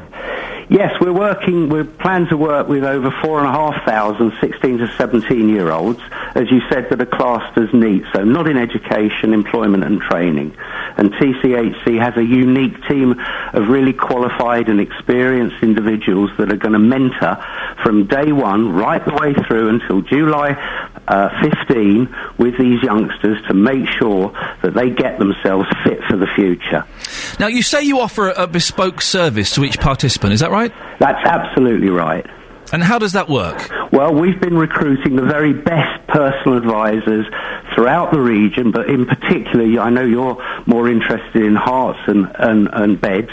Um, so we've got some really talented people from all sorts of backgrounds, all sorts of ages, ages that are going to really work hard with these individuals, motivate them, help them with their barriers, and get them back into ideally employment, training, and education. Are there any specific areas that you're targeting, Dale?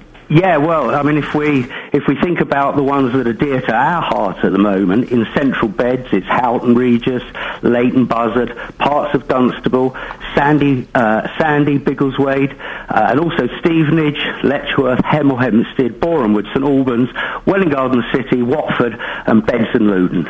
And who's uh, eligible to take part in this? Okay, they've got to be 16 and 17 years old. They can't have an A to C uh, GCSE. So we've got lots of youngsters over the next little while that are going to get their results. If they don't get what they want, if they haven't got those A to Cs, then we're the right people for them, their, their, their parents, their social workers to contact. And I promise you, we're going to take them on a journey that will get real results for them. And how do people get in touch, Dale?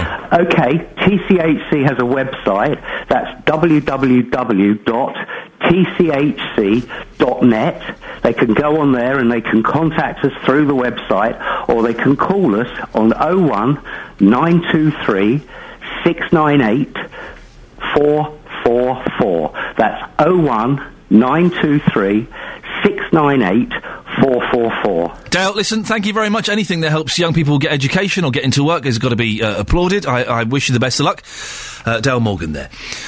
Uh, now, our reporter, Justin Dealey, is spending the morning at Luton Airport as people arrive for the Olympics. Very busy, and he spotted some plane spotters. Justin? it's a nice way of putting that, actually. Yes, I have spotted uh, some plane spotters. I've been talking earlier on to the team ambassadors here at Luton Airport. Some 43 information points, 8,000 volunteers in total. And somebody said to me, and you know what, round the corner, I have never seen so many plane spotters in all of my life. Now, the reason there are so many plane spotters at Luton Airport is because they're all here to see the private jets that are flying in for the Olympics. Right, yes. One of them is Roger, who is with me right now. Roger, you've travelled a long way to be here. Uh, t- tell us where you've come from. uh, Jersey in the Channel Islands. I'm here for five days. It's a sort of mini holiday. Uh, we don't get anything like this in the Channel Islands. Uh, business jets, mind you, this is pretty unusual for the UK. This is a once, certainly in a decade, lifetime event to see so many business jets, so many interesting aircraft, um, government VIP aircraft, which you just don't normally see in this country. And they're all here, of course, at Luton Airport. These private jets, now I've got a, a few quid in the bank, about £2.50. Um, how much are these jets worth? Well, probably between 20 and 50 million dollars. Uh, and that would be second hand. Um, and they're obviously they're from all over the world. These two here are from the United States. The one over there is from China. There's um, various other aircraft all around here, which are from all sorts of countries. India. Uh, there's one over there from South Korea. Uh, there's one there from uh, the Czech Republic. So it's all very exciting. Incredible. I, I can feel the excitement right now, Iain. Uh, well, one final question for you, Roger. Um, you've been doing this for 45 years. Y- your kids think you're absolutely barking mad for doing this. Yeah, they Uh, do. What made you get involved in the first place? I think when in, in our generation, I mean, I'm early 50s now. When when you grew up, I grew up in Jersey in the sunshine. Was at Jersey Airport. You just got interested in aeroplanes, and in those days, Jersey Airport was a lot busier than it is now. And um, it was just one of those things that you got into. Nowadays, you see, nowadays children play on computer games all day long. In those days, we made our own entertainments, and that was one of them. Very, very I've true. always been in, I've always been interested in aircraft. I used to love Concorde. My mother flew in it, and um, it's just one of those hobbies that's grown on me. Okay, the killer question. Just lastly, on a scale of 1 to 10, how excited are you right now? Oh, probably about 7.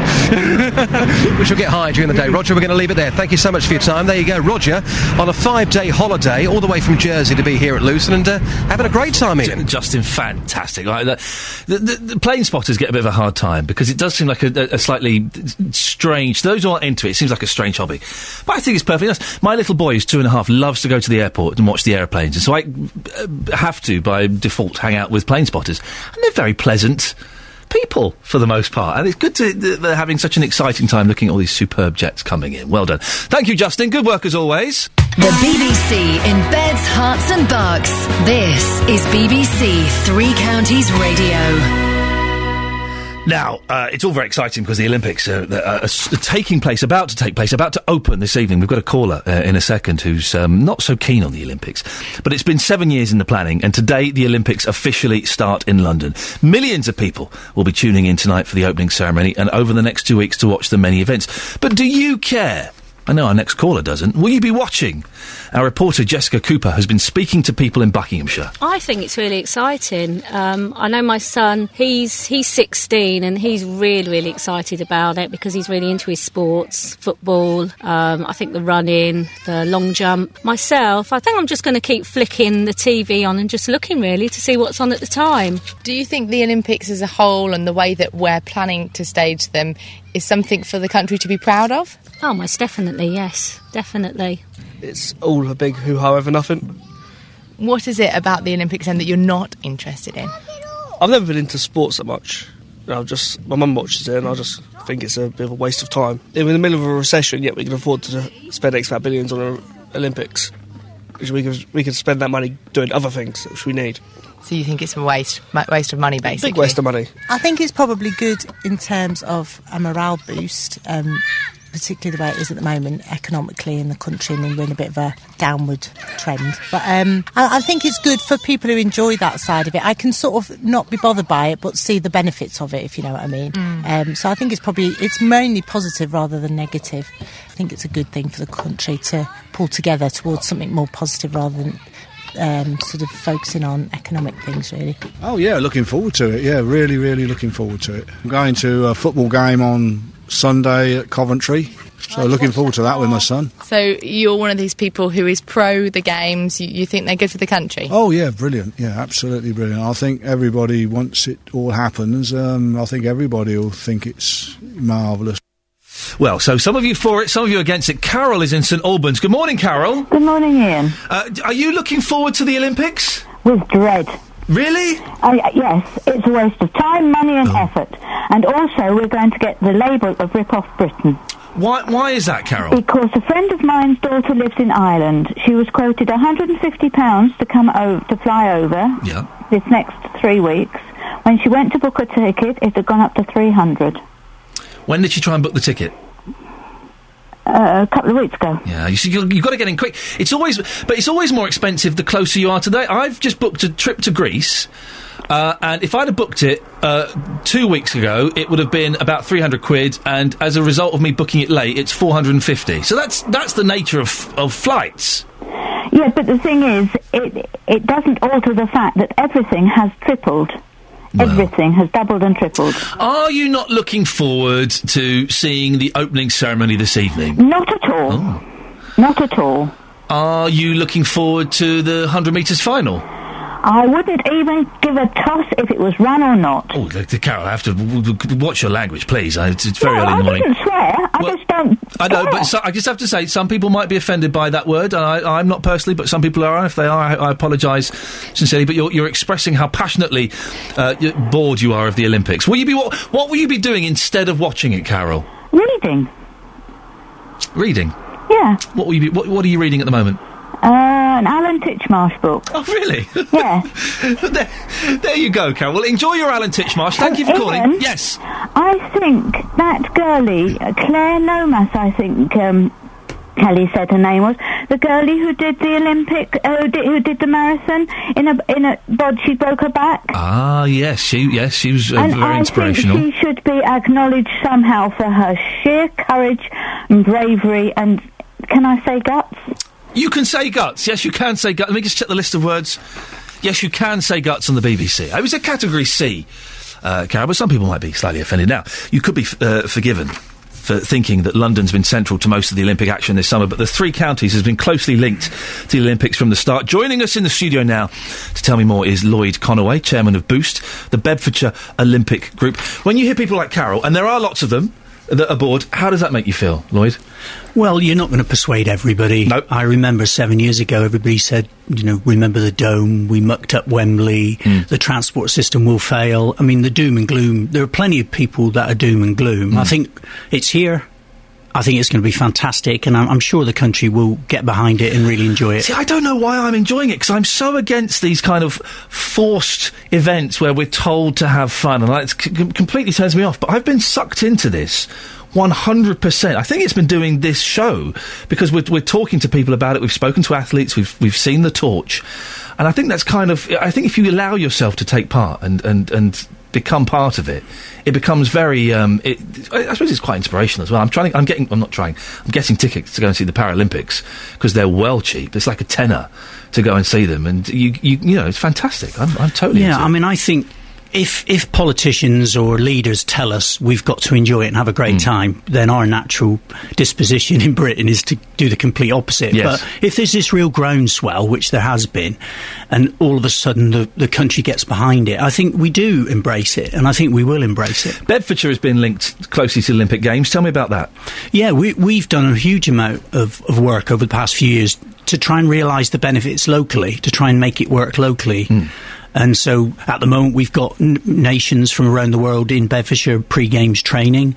Uh, uh, we've run a program called Sportivate, which is about getting young people involved in sport. We we've worked with volunteers to get people into volunteering and leadership. About three weeks ago, we had a fantastic uh, mini Olympic Games with ele- 1,100 young people from across Bedfordshire and Luton participating in a multi sports event. We're working with v- uh, towns and villages on trying to get sport included in their classic, the classic village fate. Um, and that's working fantastically well. And I think people are embracing it. Uh, Bedfordshire's going to host many of the Paralympic teams as well. Have, have, have any of those arrived yet? Yes, Pakistan arrived this week, and uh, they're making themselves comfortable at the University of Bedfordshire, where they're staying, and they're going to be training locally. Superb. And hopefully they're going to be involved. We've got a, a Cypriot, a, a- a silver medalist from Beijing, a Cypriot sprinter who's training at uh, Stockwood Park in Luton. Um, but we've got a whole series of nations Senegal, Morocco, Tunisia, uh, the Ivory Coast, all coming to pre games train. They're Paralympic teams, and we're going to work with them on getting them into local communities and, and, and uh, sharing their experiences with local people. What Olympic events have been organised? You mentioned the uh, event with the 1,100 ki- kids. What other things have been going on in Bedfordshire that, that uh, people may have been taking part in? Well, we've run a 14 to 25 year old programme all across the county where we've had thousands of young people involved in all different sports. Uh, the, of course, the Love Luton Festival a mm. couple of weeks ago, there was a group of what were called sport makers. They were mm. young volunteers who helped with the event, and that's about encouraging people to get involved in volunteering and leadership. So it's not just about running, jumping, and sweating. It's about it's about some of those other things that are important. The lifeblood of sport in our nation and in Bedfordshire and Luton is volunteers. It's mm. it's people who turn up on a Saturday morning and Tuesday night and tra- transport the kids around and get involved in community sport. They're the lifeblood of sport. It's great to see Usain Bolt and and these wonderful world class athletes. Um, but what we try to do in Bedfordshire and Luton is is really bring it down to a real grassroots local level and make it impact upon local people. That's really what we try to do. I used to run. I used to live in Berkshire when I grew up. I used to live in Slough, and I used to run for my county. And I was 400 metres, and I was good. But I was um, I was running against um, oh, Adrian Patrick. Yeah. I, so I was running against Adrian Patrick, and I kind of saw him and thought. Nah, there's no point. And so I discovered Beer and Girls and thought, you, when you're running against someone as good as him, then there's, there's no point. You're very much interested uh, and, and involved in creating an Olympic legacy as well, aren't you, in Bedfordshire? H- how is that manifesting itself? Well, obviously, when we won the bid in Singapore all those years ago, I remember Seb Coe saying this is about legacy, this is about young people, and the Games has never been about legacy in the past. It's been about putting a great event on and, go, and going away, but legacy is an important part of it. So it's very important we get more people involved in sport, more people into coaching, more people into volunteering. We help develop our local clubs. We get people more physically active. Uh, so all those sorts of legacy issues are incredibly important. By the way, I've got a gift for you. Oh, hello, yes. I've got a London 2012 pin badge for you. Oh, fantastic. Because I know you're getting really enthused by the game. Yeah, yeah. So you've got to wear that with pride. I'm not going to give it to you unless you wear it with I'm pride. going to wear it with pride. Well done. Very proudly done. Thank you very much. Look at that. I got a freebie.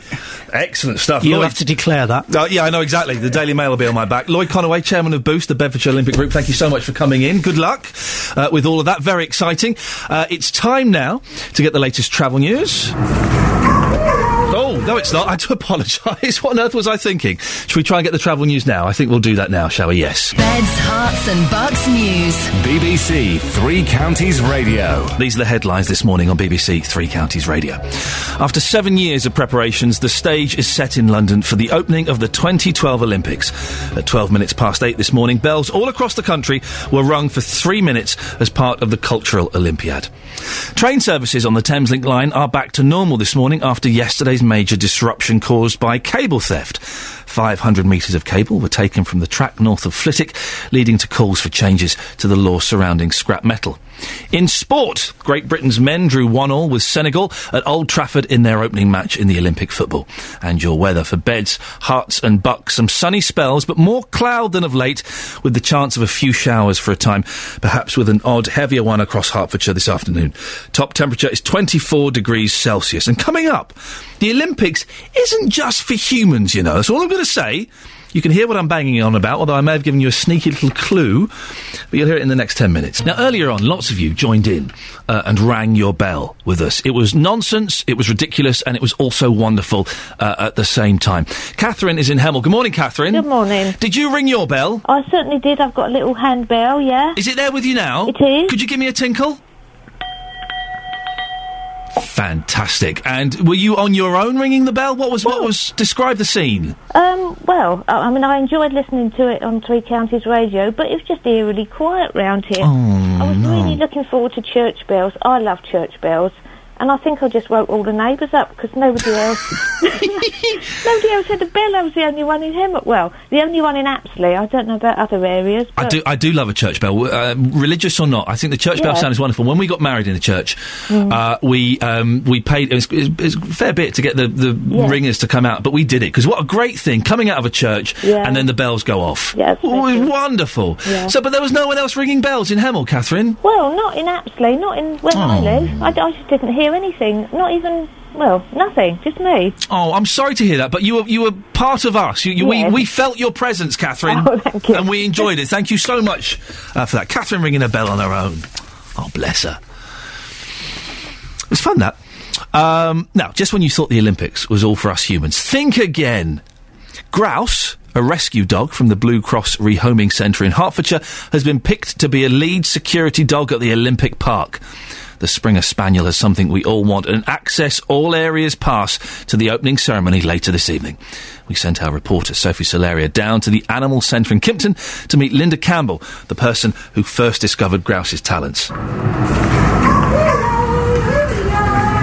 this is the madhouse. This is indeed. This is where all the, the dogs, the unwanted, and the strays come in to the Blue Cross, and this is where we hope to change their lives around. Should we take one outside? Yes, if you like. So we've come to the beautiful warm weather, to the runaround area for the dogs. Who's this? This is Marley. Woo, he's big, isn't he? He's a Labradoodle. Oh, wow. Hello, Marley. How many dogs do you have here at the Blue Cross? Um, we can take over 30 dogs here. We try to keep the numbers down um, so we can give them all the love and attention that they need. And very recently you rescued a very special dog, didn't you? Oh, we did indeed. It was a, a Springer Spaniel called Grouse. He was about 14 months old, really, really busy. Always sh- shaking his bottom, wagging his tail because he only had a little stump. And uh, yeah, and it was great fun. But we thought, you know, hang on a minute, this dog is really intense and love, you know, you throw a ball and he's like, again, do it again, do it again, do it again. How did he come to you? He was a Grouse? stray, yeah. So just pitched up, you know, no known history. You know, I would imagine that somebody would have had him in the house and just thought, whoa, this is too much, because he wouldn't settle. But for us, we saw potential and thought this dog is really intelligent, really loves a ball, and he'll really use his nose. So we contacted the forces and said, would you like to see if he could work for you? What kind of uh, intelligence should a dog show for you to get in contact with the police? What do you look for? What do we look for? Right, basically, they've got to be onto a toy. So you throw the toy, they bring it back. There's another thing that we do is that where you hide the toy. And a lot of Labradors, what they would do will be just bust through where you've hidden it. Like if there was a table or something in the way, they bust through and get it. And you, that's not what we're looking for. We're looking for a dog that will stop and think and use his nose and go, that's where it is. And you think, brilliant. You need them to be confident. You need them to be friendly because they're going out there in the public. And you also need them to stop and think because if you're sniffing out an explosive and you come wandering along and go, there it is, kaboom, you will no, be no more grouse. So you've got to sort of stop and think. Are you always looking for dogs that can help the police? We're not actively looking, but when they come in, we do a seven day assessment. So we tick these boxes and then we ring them up and they come and they have a look. And then after the police met Grouse, what happened then? They took him away and they said, right, we're going to put him on intense training course. So it's for him, it's like a playground. He's playing ball every day, all day. But what they're doing is actually training him to, to sniff out suspicious substances. So yeah, for him, he went away. Two months oh. later, we get the call and said, good news, he's passed and we're off to the Olympics. And like, Olympics? Woohoo! Blue Cross dog saves us all. I can't believe that Grouse is actually there at the Olympic Park as we speak. Oh, No, he'll be uh, enjoying the hot weather. Probably nobody. We have to ask him not to go near the tennis courts, maybe, because he might start chasing the balls. But yeah, uh, be distracted. Have you heard about his progress there? They just, I mean, it's only early days, isn't it? So he's just patrolling, and Simon, who's his hander, is saying he's just really happy with him, and you know they're great pals and they're having fun. I just hope they're uh, sticking to the rules and uh, getting on with the job, eh? And not uh, out there eating ice cream all day. Ooh, ice cream. Fancy an ice cream now that she said that. I'm so easily triggered. Uh, Dina is in Royston on the phone. Good morning, Dina. Oh, hi, good morning. Uh, what's your take on all of this Olympics? Oh God, I think we are it, we are so lucky to be hosting it, and I think it's a privilege. It's not like, and pe- some people are so cynical and so negative, and I think you know if our country is doing something beautiful, it is our duty to just support and make it make it fantastic. You know, to enhance everything. You know, whatever little we can do, we should do it. Why can't people be positive and be part of something that's so fantastic and so unique, and it's going. But it's costing nine billion pounds, Dina, and that money could be spent better, couldn't it? Hospitals, schools, a prison. Well, I, th- I think already that they are spending so much money on um, um, uh, giving benefits to all the foreigners who are. I know I am a foreigner, but I think I have always I have worked every single time. I've never been on benefits, and all these foreigners who are coming from all over the country who don't deserve to be here, they are getting all these benefits. So that money is wasted, and nobody is talking about it. I think I we should be talking about that. Well, I think people are talking about the, the people that come and claim um, the benefits illegally. Uh, you know, th- th- we talk about that quite a lot. Um, Yeah, but I think that money is wasted. The Olympic money is not wasted because this is this is creating a rich history which generations and generations of people are going to read and talk about it and it's it's like something fantastic even if they spend more money than what they're spending i think it's justified in my opinion But what will we get back fro- from it, Dina? Apart from a couple of weeks of telly and some people running and jumping, what would we get back for this nine, ten mil- uh, billion pounds that we're spending? I think it's, it's the memories, like I said, and also some venues are going to be there for uh, future generations to use. And I think when when there are Olympics in other countries, they will be able to relate it, relate to it, and it's going to create lots of like uh, positive thoughts in positive people. So I something much better than like create making a movie or um, doing something which I think will cost a lot of money. I think this is just so fantastic, and I feel I am so lucky to be living here and I'm being part of it. You know. Who do you think should light the uh, Olympic flame this evening? Oh, I think for me, I think I love I love Cliff Richard, Cliff Richard and Beckham. They are my favorite two people in the world. So either it should be Cliff or Beckham. Cliff Richard to light the Olympic flame. Yes, yes, because I think he is like a hero. He would do anything for the country. He is such a devoted person. Oh, he doesn't would. have to be sporty. He plays tennis and things like that. But I feel, in my opinion, if I had to choose anybody, because those those these two people, I just love them so much, and uh, I, I feel that one day I, I get chance to at least see them in person. You know. Well, Cliff Richard, you're right, is is the, uh, a great British gentleman, and you're, you've gone off on a tangent, Nadina. But I think you're right too that we are thinking of, of sports people, and perhaps we just want someone who represents everything good about Great Britain, and Cliff Richard does that, doesn't he? Exactly, right. And, and like I said, you know, when they're having Wimbledon or something, if it's raining, Yeah. he does his input. He sings and creates nice atmosphere. So he doesn't have to be playing, but he can be part of something to create some nice atmosphere. How which he does? You know? How about Yeah. Jo- how about Johnny Rotten? Johnny who? Johnny Rotten from the Sex Pistols. Oh yes, uh, for me, I think I, I, I, all these young ones, I think I can't relate to them. I like the oldies. No, the oldest. Dina, listen, thank you very much. Enjoy the Olympics. Enjoy the opening ceremony this evening. Someone has um, sent me a text and I've, I've misplaced it, but apparently I do have a corn. You can get a corn plaster. What on earth does that do? I'm like an old man. I've still got a three at the start of my age, but I, I'm, I'm falling apart like an old man. Um, Judy has texted in, and thank you, by the way, for all of your texts and your, your emails. I'm, I'm here um, next week, uh, my last week, uh, and you've been very nice and, and, and welcoming, which is good. Judy says, I'm looking forward to the Olympics, but judging by all the negativity from many people, I think there could be another category included moaning. I reckon the Brits would be runaway gold, silver, and bronze winners and would break all records. But, but Judy, that's one of the things that makes us such a, a, a great nation. We are fantastic at moaning, aren't we? And when we've got all these people coming from all over the world, one thing that we're going to be moaning about is that we are the only country that queues. Nowhere else in the world queues. And you can bet uh, at Luton, uh, at the airport, in London, there are going to be lots of Brits moaning about the fact that all these people coming over here, pushing into our queues, don't know how our queue system works. That's where it's going to be kicking off with the queues. I, you know, we do moan, and I think we're quite good at moaning now, and I, I, I kind of su- support that and salute that. So that's it. Cliff Richard is the um, the freak suggestion. Not saying he's a freak. I'm saying he's the, it was a suggestion left of centre uh, for lighting the Olympic torch this evening. It'd be good, wouldn't it, if it was if it was Cliff? I don't know. I, my money is on Steve Redgrave. I think. Um, and he is, you, you know, a, a- an Olympic hero in the traditional sense of the word, and he's he's won, I think it was seventy-two gold medals uh, throughout the years Olympics. I may be exaggerating slightly there; I'm not completely sure, but he would be the obvious, if perhaps slightly dull choice, and I mean dull in as much as um, he's uh, he's just kind of very straight and very sensible, whereas David Beckham's got a slight sort of naughty edge to him, hasn't he? He's a little bit naughty. I, I would love to see David Beckham just kicking a flaming football. Maybe one of the things we could do is we could just get some hoodies and get they could fill a milk bottle up with petrol and lob it as a salute to the riots. Maybe I don't know. Just uh, Just an idea to put out there.